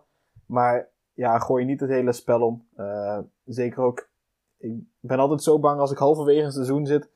En dan zie ik dat er een nieuwe patch is. Dat dan ineens je hele tactiek niet meer werkt. Ja, als dat dan toevallig in je voorbereiding is, dan is dat nog oké. Dan kun je nog een nieuwe tactiek snel maken. Maar anders niet. En de laatste jaren is het spel er ook niet altijd leuker op geworden. Het onverwachte, het onvoorspelbare ging er een beetje uit. Dus ja, wat dat betreft verander niet te veel. Haal gewoon de echte flagrante fouten eruit. Maar, ja, in het algemeen was het voor mij altijd zo. Dat kwam er een nieuwe patch uit. En meestal maakten ze het probleem dat ze wilden oplossen. Dat fixen ze wel. En in het fixen van het ene probleem creëren ze ergens anders weer twee nieuwe problemen. En ik snap dat dat niet met opzet gedaan wordt. Maar ja, het gebeurde wel vaak. Mm-hmm. Absoluut. En dan gaan we van daaruit door naar het onderdeeltje scouting. En met name Huub, die had daar een paar hele leuke. Ja, eentje die me gewoon wel grappig lijkt, wel interessant, is dat je misschien niet eens meteen aan het begin van het spel, maar dat je in je carrière kunt ontwikkelen tot TD, wat we natuurlijk ook wel vaak in het echt zien gebeuren. Ik noem bijvoorbeeld een Foukeboy nu. Maar en dat je dan dus minder gericht bent op het spelen van wedstrijden, maar juist op het samenstellen van de selectie, maar ook het aanstellen van de goede coach, de goede trainingsstaf. Nou zijn er natuurlijk heel veel mensen die dat sowieso al zelf op zich nemen. Maar ik zie ook de nadelen ervan. Misschien is het best een ingreep waarbij je kunt afvragen hoeveel spelers er daadwerkelijk gebruik van gaan maken. Maar het verhoogt wel het realisme van de game. Ik denk dat je daar gelijk in hebt. Wel, het zou in ieder geval een aardige toevoeging zijn. Al denk ik wel dat je, ja, want dan word je eigenlijk een Monchi manager of John de Jong manager of Mark Overmars manager. Mogen we die naam nog noemen? Ja hoor. Nou, oké. Maar dan ga je meer die kant uit. Dat je eigenlijk alleen nog maar de aankopen en de verkopen doet. Ik denk dat er absoluut wel mensen zijn die dat tof zouden vinden. Die het eigenlijk ook alleen nu tof vinden om vooral spelers te kopen en te verkopen. Dus ja, aan de andere kant zeg ik, het is ook niet zo dat je het hele spel overhoop moet gooien. Het is gewoon, de speler kan een andere rol aannemen dan alleen die van manager. Dus het lijkt mij een hele aardige toevoeging. Een andere leuke toevoeging bij de scouting is, en dat zie je iets wat in real life steeds meer gebeurt, is clubs die outsourcen. In plaats van dat ze zelf de scouting doen, huren ze een bureau in. En of die dat nou doen met echte scouts of met algoritmes, of met videoscouting alleen. Je hebt de mogelijkheid dus om externe experts in te huren. Ik weet dat Fortuna heeft het een tijdje gedaan. Vanuit het netwerk van de voorzitter Gun kwamen toen externe experts. En die kwamen met namen. En nou, dankzij die namen zijn we ook gepromoveerd naar de Eredivisie. En sommige van die namen staan nu nog onder contract. Zoals bijvoorbeeld Lisandro Semedo. Waarvan ik denk, nou ja, het is wel een mogelijkheid. Eentje die nu nog ontbreekt, de voetbalmanager, maar die met name voor kleinere clubs misschien soms een betere optie is dan zelf een compleet scoutingnetwerk optuigen. Ja. Want als kleine club... Sorry? Nou, ik zit ook te denken, je ziet natuurlijk ook dat er inderdaad met name van die databedrijfjes zijn. Soms ook die gewoon dingen doen. Ik heb een tijdje ook naar een podcast geluisterd, ik ben de naam even kwijt. Statsbomb. Maar die doen ook scoutingswerk voor clubs. Dus die leveren ook gewoon lijstjes met spelers aan op basis van mensenlijstjes van clubs. Die clubs dan verder zelf kunnen doen. En zo, je hebt meer van dat soort bedrijfjes. Ja, ik volg de oprichter van Statsbomb, Ted Knudsen. Volg ik op Twitter. En die komt dan inderdaad ook gewoon regelmatig met... Nou, kijk, ik noem maar eens wat. Als Manchester United nu op zoek zou gaan naar een nieuwe rechterwinger... Dan zijn dit interessante opties die niet de standaard grote namen zijn. Maar die dus waarschijnlijk ook nog wat goedkoper of beter betaalbaar zijn. En dat doet hij dan gratis om min of meer reclame te maken voor kijkers hoe goed wij de statistieken bijhouden en analyseren. Maar er zijn natuurlijk steeds meer van die kleinere bedrijfjes die hun eigen algoritmes hebben. En op die manier proberen op de markt te komen. Of ik denk, nou ja... Ik noem maar eens wat, voor de kleinere clubs in de Eredivisie is het soms makkelijker om via zo'n bedrijfje aan een leuke Zuid-Amerikaan te komen, dan om zelf een scout helemaal die kant uit te sturen die vaak van toeter nog blazen weet. En als je je eigen netwerk daar wil opbouwen, ja, dat kost ook een hoop tijd en geld. Dus het is misschien een manier om... het kost misschien wat meer in eerste instantie, maar op de lange termijn is het goedkoper. Omdat je ze vaak met een concrete opdracht de deur uitstuurt, in plaats van dat je continu... langlopende kosten hebt om dat netwerk daar niet alleen op te bouwen, maar ook aan te houden. Maar having said that, Huub, je had er zelfs nog een tweede bij dit onderwerp, toch? Ja, nou ja, ik heb twee dingen die ik wat onhandig vind in het hoe scouting nu werkt. En ik heb eigenlijk één oplossing verzonnen die beide problemen ondervangt. Eentje is, het is natuurlijk op zich fijn als je regio's kunt laten scouten, want dan heb je meer landen tegelijk. Maar laten we wel wezen, als ik Scandinavië scout, dan gaat het mij primair om Denemarken, Zweden en Noorwegen. En alle tijd die doorgebracht wordt in Finland, Vareur en IJsland is eigenlijk gewoon zonde. Dus daarvan dacht ik, hey, als je nou landen kunt toewijzen aan scouts, waar scouts dan verantwoordelijk voor zijn... waarbij je zelf ook combinaties kunt maken. Dus dat je bijvoorbeeld zegt, pak Chili, Colombia en Mexico. En voor die drie landen ben jij als scout verantwoordelijk. Dat lijkt me heel interessant. Want dan kun je zelf beslissen waar je jouw focus legt, op welke landen. En daarnaast heb je dan, als er dan een groot toernooi komt, bijvoorbeeld een jeugd-WK, dan denk je, oh, dat is ook wel interessant om te scouten. Maar dan moet de bestaande opdracht, die wordt dan daardoor vervangen. En dat wil je niet altijd. Dus ik dacht, als je het inderdaad doet, niet met opdrachten, maar met verantwoordelijkheden, zou je kunnen zeggen, een scout is verantwoordelijk voor dit gebied, maar ik geef hem nu tijdelijk de opdracht om specifiek dit toernooi te scouten. Maar dat komt naast of bovenop zijn verantwoordelijkheid, in plaats van dat het vervangt. En dat je dat daarna weer opnieuw moet instellen. Ja, ik snap wel wat je zegt. Het klinkt af en toe onlogisch. En doet FM rare dingen. Dan wisten ze gewoon complete voorgaande opdrachten en geschiedenissen voor een tijdelijke kortstondige opdracht. Terwijl dat normaal gesproken gewoon naast elkaar kan blijven lopen. Ja. En ik denk ook dat het iets beter aansluit bij wat clubs in het echt doen. Hè? Die zeggen niet van scout X die gaat nu een maand in Brazilië scouten. Nee, die zeggen die scout is verantwoordelijk voor die landen. Ja, klopt. Ik denk dat je daar een heel aardig punt te pakken hebt. Als we nog eens even gaan kijken naar tactieken en standaard situaties, want voor mijn gevoel bij tactieken hoort, daar hebben wij ook nog wel wat meningen over.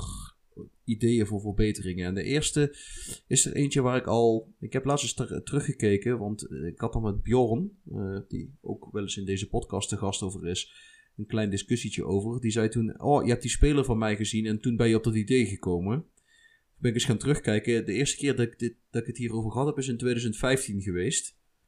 The Withdrawn Target Man. Je kunt een Target Man in de spits zetten. Je kunt hem op AMR en op AML zetten. Maar niet op AMC. Terwijl er wel precedenten zijn van real-life spelers die daar spelen. En dan heb ik het... Erik, ik ga je even pijn moeten doen. Marouane Fellaini heeft daar in een finale tegen een niet nader te noemen Amsterdamse club... heeft dat met verve ingevuld. Dat hij als targetman op de aanvallende middenveldpositie stond. Met een snelle spits voor zich. En het enige wat hij moest doen was ballen doorkoppen. Ja, ik herinner mij het heel vaag ergens. Maar het is wel een realistische optie. En je kunt het dus wel rondom die positie heen doen. Maar niet op die positie zelf. Geef me nou gewoon die optie. Ja, wat ik eigenlijk het liefste zou zien is dat je gewoon in je tactiek één spelmaker of balmagneet of zoiets kunt aanduiden. En dat het dan welke positie ook is, los van welke rol dat die speler heeft. Het is gewoon oldschool. Ja, inderdaad. Het heeft er ooit ingezeten. Ja, die hele oude voetbalmanagers, volgens mij was het zelfs nog Championship Manager, kon je inderdaad een spelmaker en een targetman instellen. Zeg maar ongeacht van de rollen. Toen zaten er ook nog geen rollen in het spelletje. Dus was dat inderdaad nog een optie. Ja, ik zou het heel graag terugzien. Absoluut. Nou ja, ik denk dat er wel mogelijkheden voor zijn. Maar dan moet je dat wel natuurlijk weer weten te balancen met het huidige rollensysteem. Maar hey, wij zijn niet de mensen die het spelletje programmeren. Wij geven alleen dingen aan die we graag zouden willen zien. Enige realiteitszin is ons vreemd. Maar Erik, je had zelf ook nog een idee voor een andere rol die nog niet echt in voetbalmanager zit, toch? Ja, absoluut. Ik ben grote fan van Jurriën Timber bij Ajax. En hoe dat hij zo prachtig kan inschuiven naar het middenveld. Ja, dat zou ik ook graag in FM zien. En op dit moment is dat heel moeilijk erin te krijgen. Het gaat een beetje via de rol van voetballende verdediger. En dan de goede ppm's van voetballend uitverdedigen en zo allemaal toevoegen. Maar als je daar gewoon een libero-rol, maar dan beschikbaar maakt, maar dan in de viermansverdediging, dan is dat opgelost. Nou ja, ik ben meer fan van Perschuurs, maar sorry. Ik ben er wel erg voor ook. Ik zie die rol ook in de praktijk wel. En wat ik wel denk, wat dan ook beter moet worden eigenlijk dan wat ze tot nu toe doen, is dat er ook eventueel spelers op andere posities zijn die positie even over kunnen nemen. En voor mijn gevoel kan dat stukje ook nog wel verbeteren. Dan heb je het denk ik vooral over de backs die dan zich anders moeten gaan gedragen. Ja, of een verdedigende middenvelder die dan net wat verder inzakt als die weg is. In situaties van gevaar of zo. Nee, ik snap wel wat je zegt. Dat... Er ligt ruimte voor verbetering, zullen we maar weer zeggen. Ja, en ook de afstemming van rollen en acties van spelers op elkaar. Dat kan nog wel eens wat beter. Absoluut. Ik denk dat daar inderdaad best wel... hoe moet ik het zeggen? De dynamiek ontbreekt ook vaak. Het zijn vaak ingeprogrammeerde spelpatronen. En zeker als je het spel wat vaker speelt en wat langer speelt, dan kun je vaak al aan de ontwikkeling van een aanval zien wat de vervolgpaas gaat worden of wat de meest logische actie is. En je wordt daar vaak niet in verrast. Wat aan de ene kant fijn is, want je weet wat ze gaan doen, dus je weet hoe je er gebruik van kan maken. Maar op een gegeven moment is het dan niet meer voetbalmanager, maar herken het patroonmanager. Ja, inderdaad. Ik heb wel het idee bijvoorbeeld de inverted wingbacks en dat het daarbij minder is. Die reageren echt op waar dat de ruimte ligt. Dan gaan ze echt oftewel binnendoor of buitenom. Dus daarom, ja, dat is een van mijn favoriete rollen. Maar die zijn ook gewoon echt vet overpowered, hè? Ja, inderdaad, ja. Dat wel. Ja, maar dat is omdat zij zich wel aanpassen aan de situatie. Ja, nou daar heb ik dan misschien niet genoeg mee gespeeld, maar ik heb dat inderdaad met name met backs en buitenspelers. Je ziet in de praktijk wel dat dan als de ene binnen gaat, gaat de ander naar buiten en andersom. En dat dat afwisselt. En dat zie ik in FM weinig terug. Maar moet ik het misschien eens met die inverted wingbacks gaan proberen. Ja, want die zijn echt mad effective. Af en toe is het gewoon, als je er ruimte voor maakt in je tactiek. Wat ik zelf bijvoorbeeld deed, was dan zat ik een 4-1-3-2 op. En dan een verdedigende middenvelder en één centrale middenvelder en twee wijde middenvelders. Dus er tussenin zat gewoon een gat. Als je dan een inverted wingback in een viermans verdediging had, die speelde dan bijna, die kon doorstoten tot echt in de spitspositie bijna. Want ja, er staat niemand anders, dus hij kan gewoon ongehinderd blijven doorlopen. En werd vaak dan ook niet opgepakt door tegenstanders, dus dat kon af en toe nou, enorm effectief zijn. Erik, een van de andere dingetjes die je ook had. Ja, we hebben nu wel gesproken over rollen die we graag willen zien. Maar voor mij is er nog een andere oplossing. Centraal middenveld heb je die natuurlijk al, gewoon de middenvelder. Waarbij dat er eigenlijk niks van standaard instructies is geselecteerd. Maar je wel nog alles zelf kunt selecteren. En zo'n rol zou ik eigenlijk graag zien op elke positie. Dus gewoon een neutrale rol op elke positie die je dan helemaal zelf kunt invullen. Eigenlijk de moestermanrol, maar dan... Zoiets, ja, inderdaad.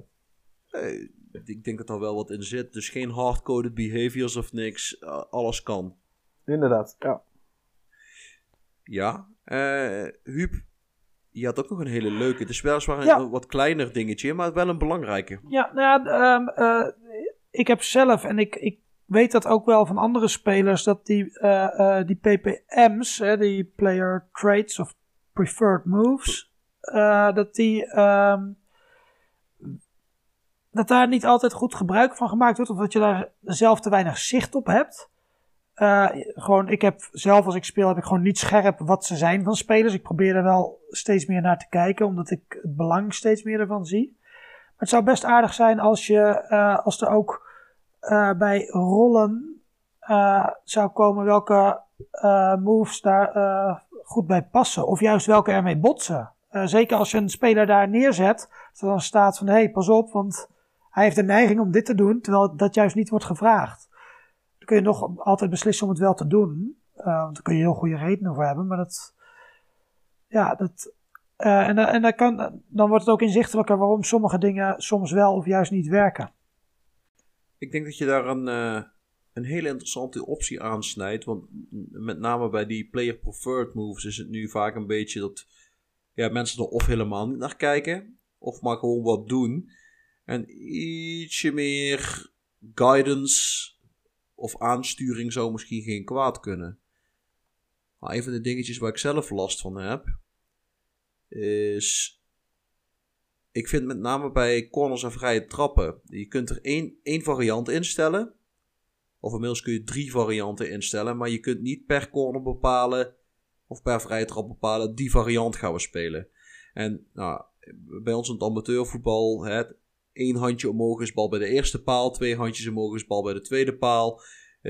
En als een speler een handje voor de borst doet, dan trapt hij de bal gewoon naar voren en hoopt, en zien we wel waar die uitkomt. Maar het zou ook best tof zijn om als er een corner getrapt wordt, dat je een pop-up in beeld krijgt. En dat je gewoon 5 seconden hebt om te zeggen, die variant gaan we spelen. Spelers reshuffelen even snel en de corner wordt getrapt. Of de vrije trap wordt genomen. En nou, als je niks doet, gaat hij gewoon standaard naar de eerste variant die staat ingesteld. Maar dat geeft het, maakt het en interessanter, denk ik, om de wedstrijd gewoon fatsoenlijk te bekijken. Want dan kun je er wat meer uithalen. En zeker ook als je de verdedigende patronen van de tegenpartij in de gaten hebt, zou je er dus ook wat van kunnen maken. Zou ik een leuke toevoeging vinden. En sowieso een dingetje waarvan ik zeg, dat moeten ze eigenlijk doen. Nu stel je je corners of je vrije trappen in. En in de praktijk klopt er vaak gewoon geen hol van. Ik heb gezegd, val de eerste paal aan. En die speler staat halverwege de 16 pas. Dat is niet aanvallen. Dan sta je gewoon veel te ver weg om überhaupt een dreiging te kunnen zijn. Of ik heb gezegd, val de keeper aan. En hij staat bij de tweede paal. Dus ja joh, lekker even niet doen. Gewoon... doen wat ik zeg en niet je eigen invulling daaraan geven. Een van de andere puntjes waar we het wel eens in het verleden in deze podcast over gezeurd hebben, heeft te maken op de transfers die de AI doet. Ja. Namelijk, de AI kijkt vooral naar reputatie. En dat is stom. Want dat betekent dat je soms topploegen hebt met hele oude lullen, met grote namen, maar die sportief gezien stelt geen zak meer voor. Ik zal je een voorbeeldje geven. Tsyhankov die is dan met pensioen gegaan, maar vanaf zijn 32e heeft PSG geprobeerd om hem te kopen. Want het was een grote naam. Meervoudig wereldvoetballer van het jaar. Alleen, vanaf zijn 32e was hij eigenlijk gewoon niet goed genoeg meer om op het hoogste niveau in Frankrijk te voetballen. Kijk, in de Oekraïense competitie ging het wel. Maar ik schat de Ligue 1 toch wat hoger in dan dat. Maar gewoon omdat hij een grote naam heeft, willen ze hem kopen. En ja, ik weet vrij zeker dat het voor jullie ook een herkenbaar dingetje is. Ja, absoluut. Ja, je ziet gewoon zoveel rare transfers. Ja, sowieso denk ik de mensen die veel in de Eredivisie spelen, en dat zullen er van onze luisteraars best wel veel zijn, die weten dat daar altijd heel rare transfers gebeuren met heel veel, vooral Zuid-Amerikanen van ruim boven de 30 die maar gekocht blijven worden. Dus ja, daar is nog zoveel verbetering rond mogelijk. Ja. Wat mij betreft was daar één leuke uitzondering van een soort van bug. Toen ineens alle topploegen heel middelmatige keepers gingen kopen als tweede keeper. Wat dan wel weer grappig was om te zien. Maar al de rest mag voor mij wel eens verbeterd worden. Ja, ik zit te denken, want het is ook enigszins realistisch. Want er zijn natuurlijk clubs die dit doen of die dit bij vlagen doen. Maar wat ik mooi zou vinden is dat je eigenlijk kijkt, reputatie, current ability en potentie. En dat elke club een bepaalde balans tussen die drie krijgt. Waarbij clubs als Ajax en Porto misschien iets meer naar de potentie zitten. En de topclubs meer naar de kwaliteit. En dan heb je ook nog een paar clubs die wat meer op de reputatie zitten. Maar dat het wel altijd om de balans tussen die drie gaat. Maar zelfs daar slaat FM af en toe de plank mis. Want kijk bijvoorbeeld naar de PSG's en de Chelsea's. Ook in Football Manager kopen die massaal jong talent op. Ja. Maar dan heb je dus die megaselecties van 70, 80 man. Dus die jongens komen niet aan spelen toe. Dus wat gebeurt er dan? En dan kijk even bijvoorbeeld onze vriend Koen aan, die Michael Verhips 9 jaar op rij kon huren. Maar dan kan je die jongens dus gewoon onbeperkt blijven huren. Of op een gegeven moment lopen ze uit hun contract omdat ze zeggen, ja, maar ik ben het beu om iedere keer verhuurd te worden. Dan hebben ze bij een grote club een opleiding genoten. En zijn ze ontwikkeld tot, nou, misschien nog niet wereldtoppers, maar wel spelers die naar dat niveau toe kunnen schurken. En dan kun je ze vaak gratis en voor niks of voor gelimiteerde bedragen alsnog overnemen. Dus dan laat je eigenlijk de grote clubs het opleiden voor jou doen. De grote clubs houden de allerbeste spelers over en jij haalt die categorie net daaronder. En na 2 jaar staan de grote clubs bij jou weer op de stoep om voor 60 miljoen die speler weer terug te halen. Die ze toen voor een paar miljoen aan jou verkocht hebben. Ja, nou, voor een deel ben je nu wel Chelsea in real life aan het beschrijven. Ja. Klopt. Maar in Football Manager werkt het ook. En nou ja, in real life gebeurt het bijvoorbeeld ook met die jongens die uit de opleiding van PSG komen. Die nooit doorgebroken zijn en nu bij Red Bull en bij Leverkusen bijvoorbeeld furoren maken. Maar in Football Manager is het nog makkelijker. Je gaat gewoon naar PSG 2 of Monaco 2 of City 2 of whatever. En je gaat gewoon kijken wat staat erin en wat is nog niet verhuurd. Oké, dat zal het wel goed zijn. Dat kun je min of meer blindelings kun je die jongens binnenhalen. Ja. Daar heb je altijd een versterking mee. Nou, ik zou het ook wel mooi vinden als, wat ik zeg, die balans tussen potentie, current ability en reputatie niet alleen geldt voor de transfers, maar ook voor hun selectiebeleid en wie speeltijd krijgt. Meer dan nu. Ja, maar dan kom je dus ook wel bij het Ajax-model uit, dat ze ervoor kiezen om bijvoorbeeld een jongere jongen speeltijd te geven met het idee van, die gaat ons in de toekomst nog geld opleveren, ten opzichte van een wat meer ervaren speler die misschien wel beter is, maar die een lagere restwaarde heeft, bijvoorbeeld. Waarbij je kunt zeggen dat natuurlijk Ajax daar ook nog een beetje is in veranderd door het aantrekken van een Blind, een Tadic, een Haller. Dus die hebben dat ook, die hebben dat beleid, hebben ze ook nog weer wat aangepast om nog een stap te kunnen zetten. En dan kom je weer bij een van de eerdere punten van deze podcast terug, dat je de visie van het bestuur kunt beïnvloeden. Ja. Maar ja, aan de andere kant, dat is ook de enige reden waarom bijvoorbeeld Ryan Gravenberg gisteren gespeeld heeft, want sportief gezien, bracht hij niet zoveel, zullen we maar zeggen. dat gezegd hebbend, maken we heel even een korte tussensprong naar het statistieke onderdeel. Wat dankzij de Data Hub natuurlijk veel uitgebreider is uitgewerkt. Maar ook daar valt nog ruimte te halen. En ik geef eerst even, als ware ik Anthony, vanaf de achterlijn een mooie strakke voorzet naar Erik toe. Ja, nu weet ik niet of ik hem moet inkoppen of niet, om mijn punt hier duidelijk te maken. Maar ja, ik denk dat het al in een aantal podcasts naar voren is gekomen. Maar net als de XG heb je ook de XE. Dus ja, dezelfde versie, maar dan van de assisten. En dat is denk ik een heel simpele toevoeging die wel heel interessant kan zijn. Om te zien hoe dat je tactiek werkt en welke spelers dat er goed of slecht zijn. Ja, want nu was het bijvoorbeeld Kevin de Bruyne, die weinig assists had afgeleverd tot nu toe voor City. Maar die een keihoge XE had. Dus ja, eigenlijk hadden dus de aanvallers van City meer moeten scoren uit de passes die hij aanleverde.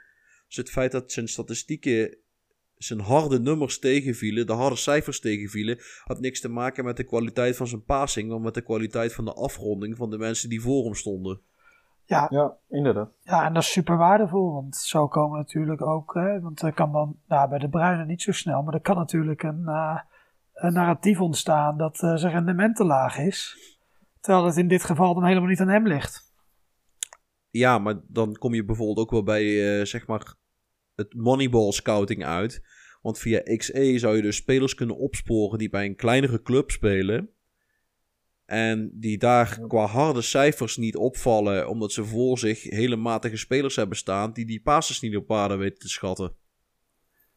Ja, inderdaad. En dan moet je nu al gaan kijken naar de belangrijke passes. Kun je natuurlijk wel kijken. Dan kom je al een beetje in de buurt, maar het is nog niet helemaal hetzelfde.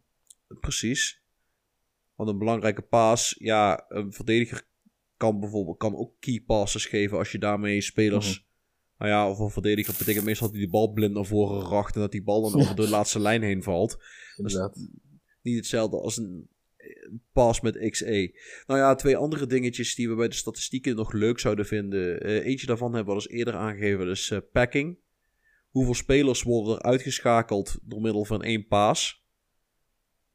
Volgens mij is dat een systeem wat ontwikkeld is door Lars en Sven Bender. Twee Duitse controlerende middenvelders die het beu waren dat ze continu werden afgezeikt vanwege hun vermeende lage rendement.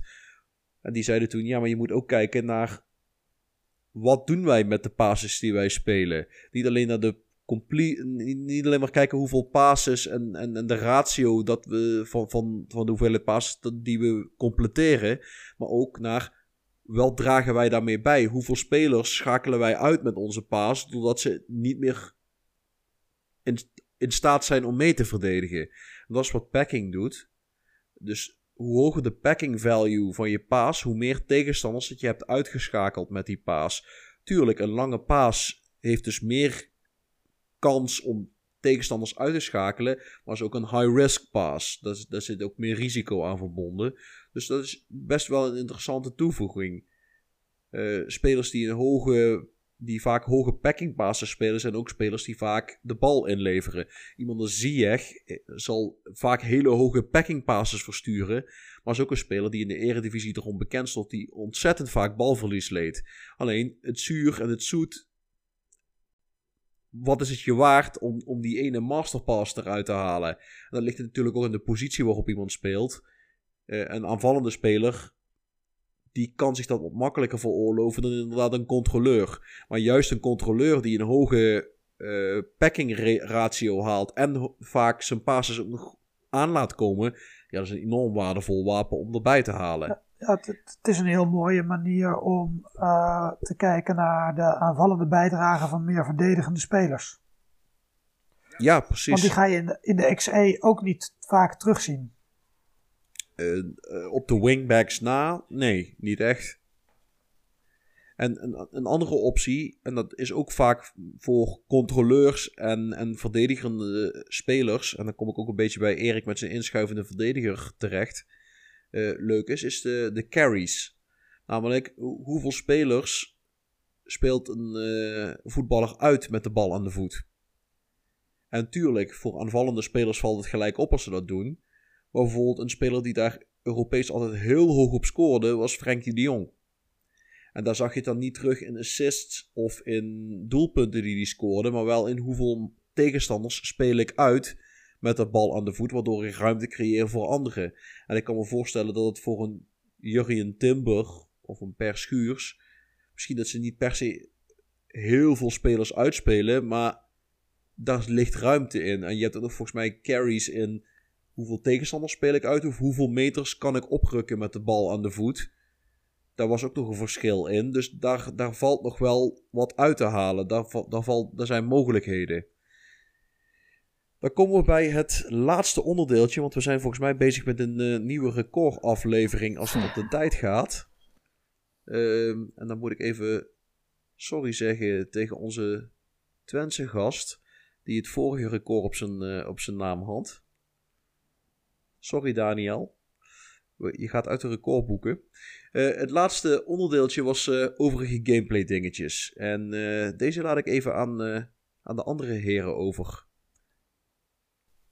Nou, Huub, begin maar. Ja, het is maar een klein dingetje, maar het is soms gewoon, het neemt iets van de charme weg. Je komt gewoon heel onlogische namen tegen bij New Gens. Hè? Een Omar Jansen, een Vincent Mazraoui, een Abdelaziz van Rijn. Dat is gewoon jammer. Ik snap dat het mogelijk lastig kan zijn of veel extra bewerking heeft om het eruit te halen. Maar het zou wel het gevoel bij de game kunnen vergroten als je wat verder komt. Als je niet dat soort namen tegenkomt. Want dat gebeurt in echt ook. Misschien gebeurt het een keer. Maar in het spel heb je er altijd wel een stuk of 15 kom je er tegen gedurende de tijd. Ik zal je een voorbeeldje geven. Ik heb... In mijn huidige save is een van de aanvallers van Liverpool Omar Yilmaz. Raad eens uit welk land Omar Yilmaz afkomstig is. Ja, de Yilmaz gok ik Turkije. Jamaikaan. Ja.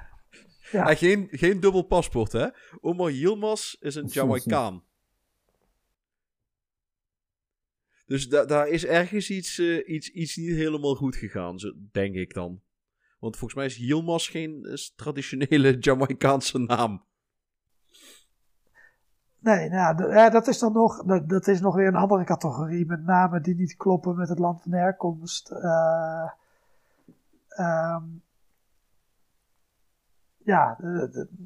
Dat kom je inderdaad ook nog tegen. Dus ja, daar kan nog wel wat in verbeterd worden. En dat zou bijvoorbeeld kunnen door iets van etniciteit of zo toe te voegen. Maar dat zit wel in de editor al, hè?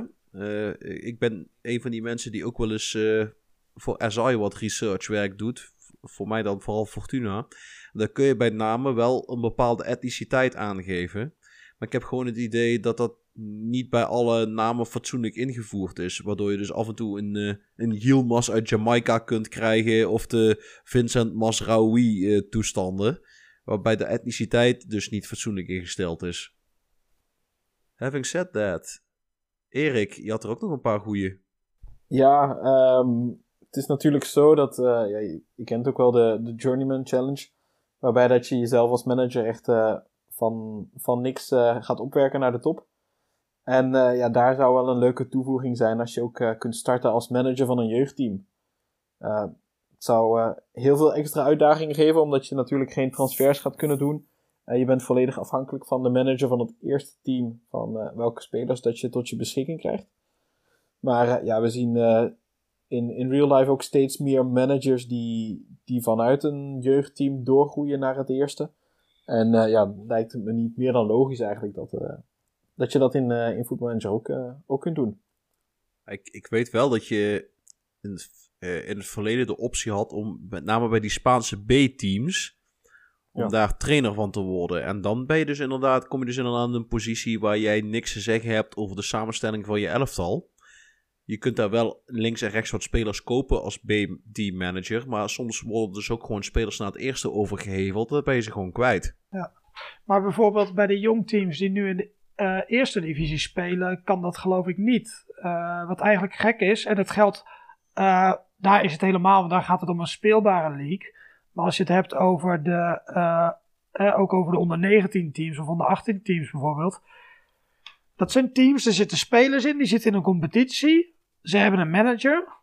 En toch kun je niet die manager worden. Terwijl het zit allemaal al in het spel.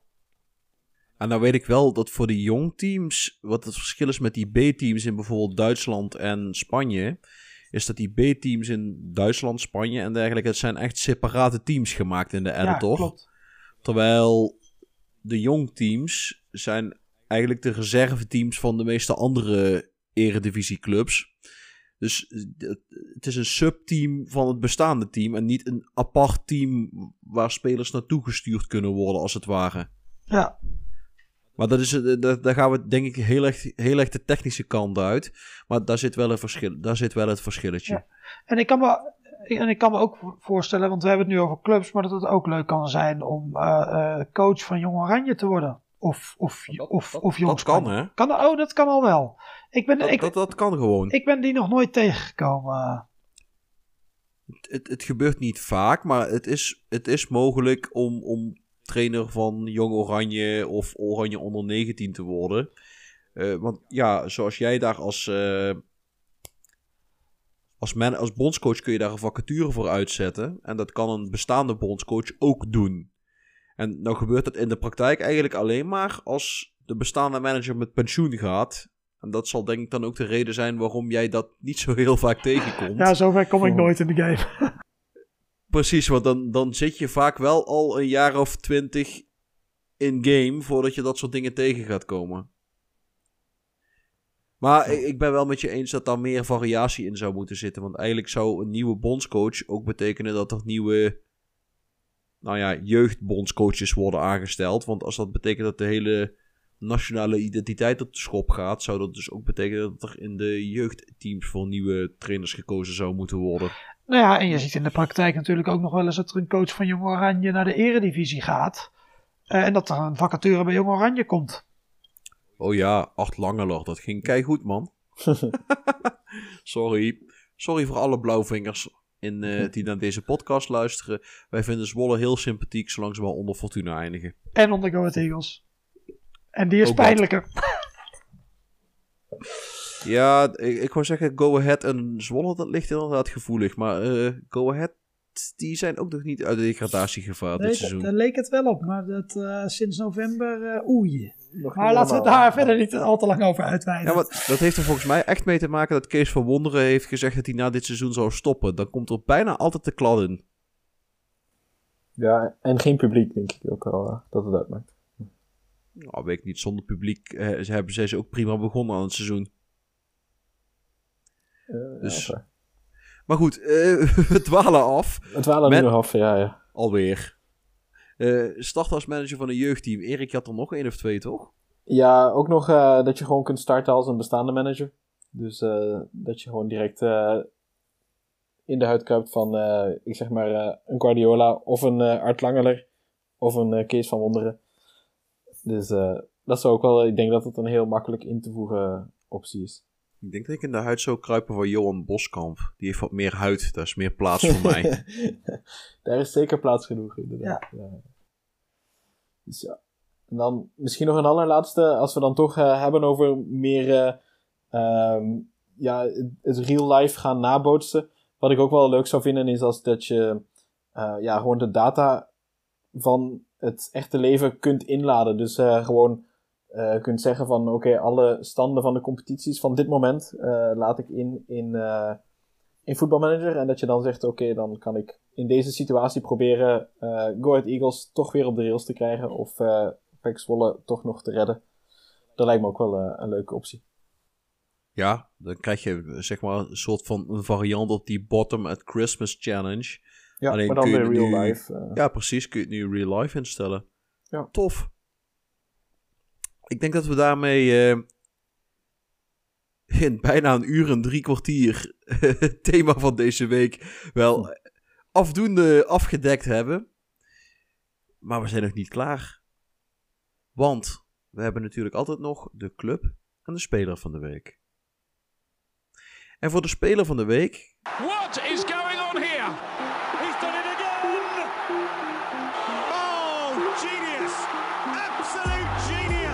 Speler van de week. Kijk ik mijn Ik wilde zeggen mijn Vlaamse vriend lief aan, maar je bent geen Vlaamse vriend. Je bent gewoon een Nederlander die in Vlaanderen woont. Absoluut, ja. En ja, we hebben het net al even gehad over die onrealistische namen in Football Manager. Maar ze bestaan ook in het echt. Want de speler van de week deze week is dan Anselmo Garcia McNulty. Dat klinkt als het bastaardkind van een Schot en een Spanjaard of zo. Ja, je zit er niet zo ver af. Of ja, van dat bastaard, dan weet ik niet hoe dat precies zit daar. Maar het is in elk geval dus de zoon van een Spaanse vader en een Ierse moeder. Hij is geboren in Sevilla, dus in Spanje. Maar hij heeft voorlopig gekozen voor Ierland. Hij heeft daar jeugdinterlands al voor gespeeld. En ja, in het dagelijks leven staat hij onder contract bij Wolfsburg. En, de Spaanse Ier die onder contract staat bij Wolfsburg. Ja, natuurlijk, waarom niet? Dus, ja, die Europa zonder grenzen. En inderdaad, en een talenwonder vermoed ik dan ook. Ik mag hopen dat hij wel inmiddels een beetje iets van Duits spreekt, want anders heb je wel een probleem. Ja, dat lijkt mij ook, inderdaad. Maar het is, ja, het is best een leuke speler, een centrale verdediger. Groot, sterk. En ja, hij heeft een contract tot 2024. Volgens mij zit dat ook zo in het spel. En ik heb toch al een paar keer gezien dat het niet verlengd werd. Dus dan kun je hem gewoon gratis oppikken. En denk Eredivisie kan hij de top halen. En andere competities toch wel in de subtop moet hij wel mee kunnen, denk ik. Nou kijk, dat is een interessante keuze dan. En wel eentje die past bij het thema trouwens. Voor de club van de week hadden we geen flauw idee voor een club die ook maar enigszins kon aansluiten bij het thema. Dus wat hebben we gedaan? We hebben iets gepakt dat er min of meer iets mee te maken had en waar we een leuk verhaal bij konden vertellen. Brilliant! Just brilliant! He gave that the works. Oh, what about that? What about that? De club van de week. We hebben het wel eens gehad over dat er meer nieuwe competities bij moesten komen. En af en toe doet SI net alsof ze luisteren naar ons. En dit seizoen hebben ze in deze versie van Football Manager is de Canadese Premier League een nieuwe competitie die speelbaar is geworden. Dus wij hebben gekozen voor een ploeg uit de Canadese Premier League om eens mee te spelen. En daar hebben wij... Of ik zeg wij, ik. Gekozen voor Forge FC. En Forge FC is afkomstig uit Hamilton, Ontario. En het is een ploeg die in de top van Canada speelt. Het is een ploeg die een cool logo heeft. Want... een forge is, ja, hoe omschrijf ik dat eens even netjes in het Nederlands? Een smid, het vuur van een smid noemen ze een forge. En ik kom even niet op de fatsoenlijke Nederlandse omschrijving daarvan. Dus gesmeed in het vuur van een smid. En daar hebben ze een voetbalclub naar genoemd. Ik heb niet kunnen achterhalen hoe ze op die naam gekomen zijn. Maar het klinkt op zich cool. Het is ook een ploeg waar die de thuiswedstrijden in het oranje speelt. Waarvan ik denk, dat doet het altijd goed bij Nederlanders, oranje. Het is ook een ploeg die in de CONCACAF Champions League actief is. Dus de Noord-Amerikaanse versie van de Champions League.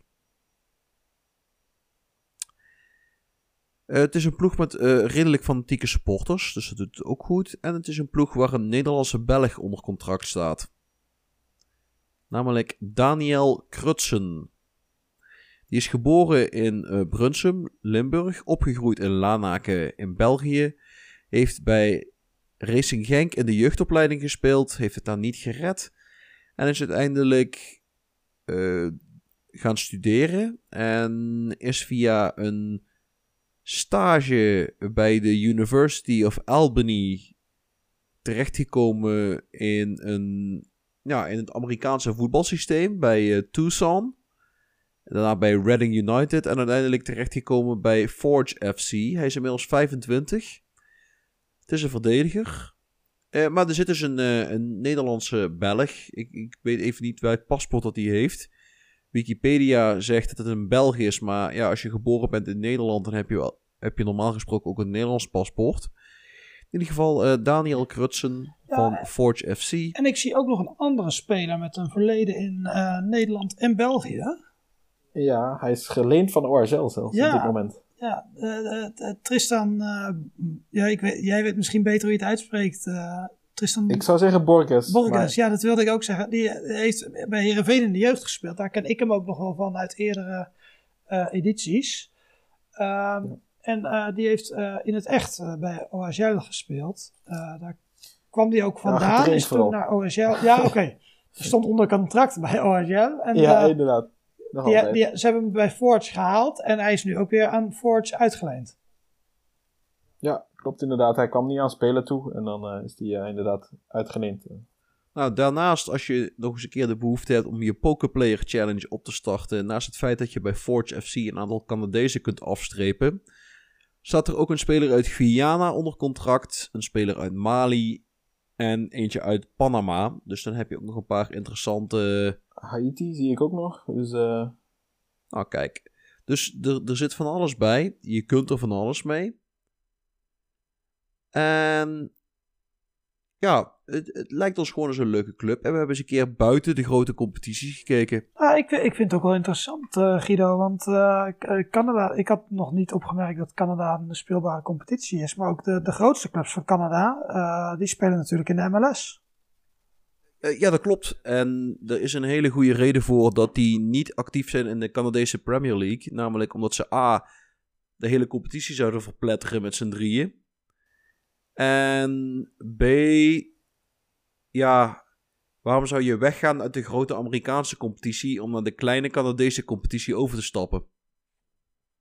Want met name Toronto heeft dit jaar doen ze het dan gewoon best slecht in de MLS. Maar daarvoor hebben ze ook wel eens gewoon echt gespeeld om het kampioenschap. Met name toen Giovinco nog wat in het betere doen was. Dus waarom zou je dan teruggaan naar de kleinere Canadese competitie, als je ook in de grote MLS kan spelen? Ja, nee, ik snap de beslissing van die clubs heel goed. Maar je ziet dan toch vaak dat die andere dat de competities van het thuisland die er dan wel zijn, niet interessant zo erg zijn. Dus ik vind het een interessante keuze om ze toe te voegen. Absoluut, maar goed, ze hebben vorig jaar ook de competitie uit Gibraltar toegevoegd aan... als speelbare competitie. En dat is volgens mij ook echt alleen omdat er wat Britse expats onder contract staan daar. Ja, dat maakt de behoefte aan fatsoenlijke voetballanden uit Azië en Afrika nog wat groter natuurlijk. Absoluut, absoluut, absoluut. Ik denk dat we daarmee wel deze aflevering voor deze week beëindigd hebben. Jezus Christus, jongens. We gaan hard richting de 2 uur, hé. Zullen we niet nog even volmaken tot die 2 uur dan? We zitten op een uur en 51 minuten. Dus dan zouden we nog 9 minuten gevuld moeten zien te krijgen. Nee, het was een goede grap, maar ik wil naar bed. Morgen weer vroeg op. Nou, ik heb morgen gewoon vrij. In Limburg is het de vrijdag voor carnaval. En dan worden er geen lessen meer verzorgd. Al word ik wel geacht om gewoon aanwezig te zijn op mijn werk. Hoe dan ook. Dames en heren, we willen jullie bedanken voor het luisteren naar deze podcast. We weten dat het een lange was. Maar we hopen dat het ook een goede was. Mocht je nou commentaren op wat wij gezegd hebben, mocht je vragen willen insturen, mocht je ideeën hebben, mocht je suggesties willen voorstellen, dat kan. Je kunt ons bereiken via podcast@manunited.nl. Je kunt ons bereiken via Twitter, waarbij het makkelijkst is als je mijn DM's komt binnengegleden als de dickpics van Mark Overmars. Slecht, sorry. Glijden ze jouw DM's in? Nee, maar Mark's dickpics glijden wel DM's binnen. Ja, maar ik dacht even die van jou, maar niet dus. Ja, ik kreeg wel laatst een paar rare foto's doorgestuurd, maar daar kon ik eigenlijk alleen een dikke buik op zien. Dus ik weet niet of die van Mark geweest zijn. Enfin, we dwalen zelfs in het afsluiten van de aflevering nog, hè? Gewoon het afsluiten. Nog maar 5 minuten. Ja, ik was stiekem toch bezig om die 2 uur vol te maken. Ja, als je nu even... Nou... Zo snel gaat het niet met die 5 minuten. Maar hoe dan ook. Vergeet vooral niet om je te abonneren op onze podcast, zodat je gewaarschuwd wordt wanneer we weer een nieuwe aflevering droppen. En we zouden het ook ontzettend cool vinden als je via de provider van je eigen keuze ons een 5-sterren review zou willen achterlaten. Want dan doen wij het weer beter in de algoritmes en zo. Daar wordt Fabian er weer vrolijk van. Heeft hij het gevoel dat al het editwerk niet helemaal voor niks is. Dus als je dat zou willen doen, dat zou heel erg tof zijn. Bedankt voor het luisteren en tot de volgende keer. De Football Managers United podcast.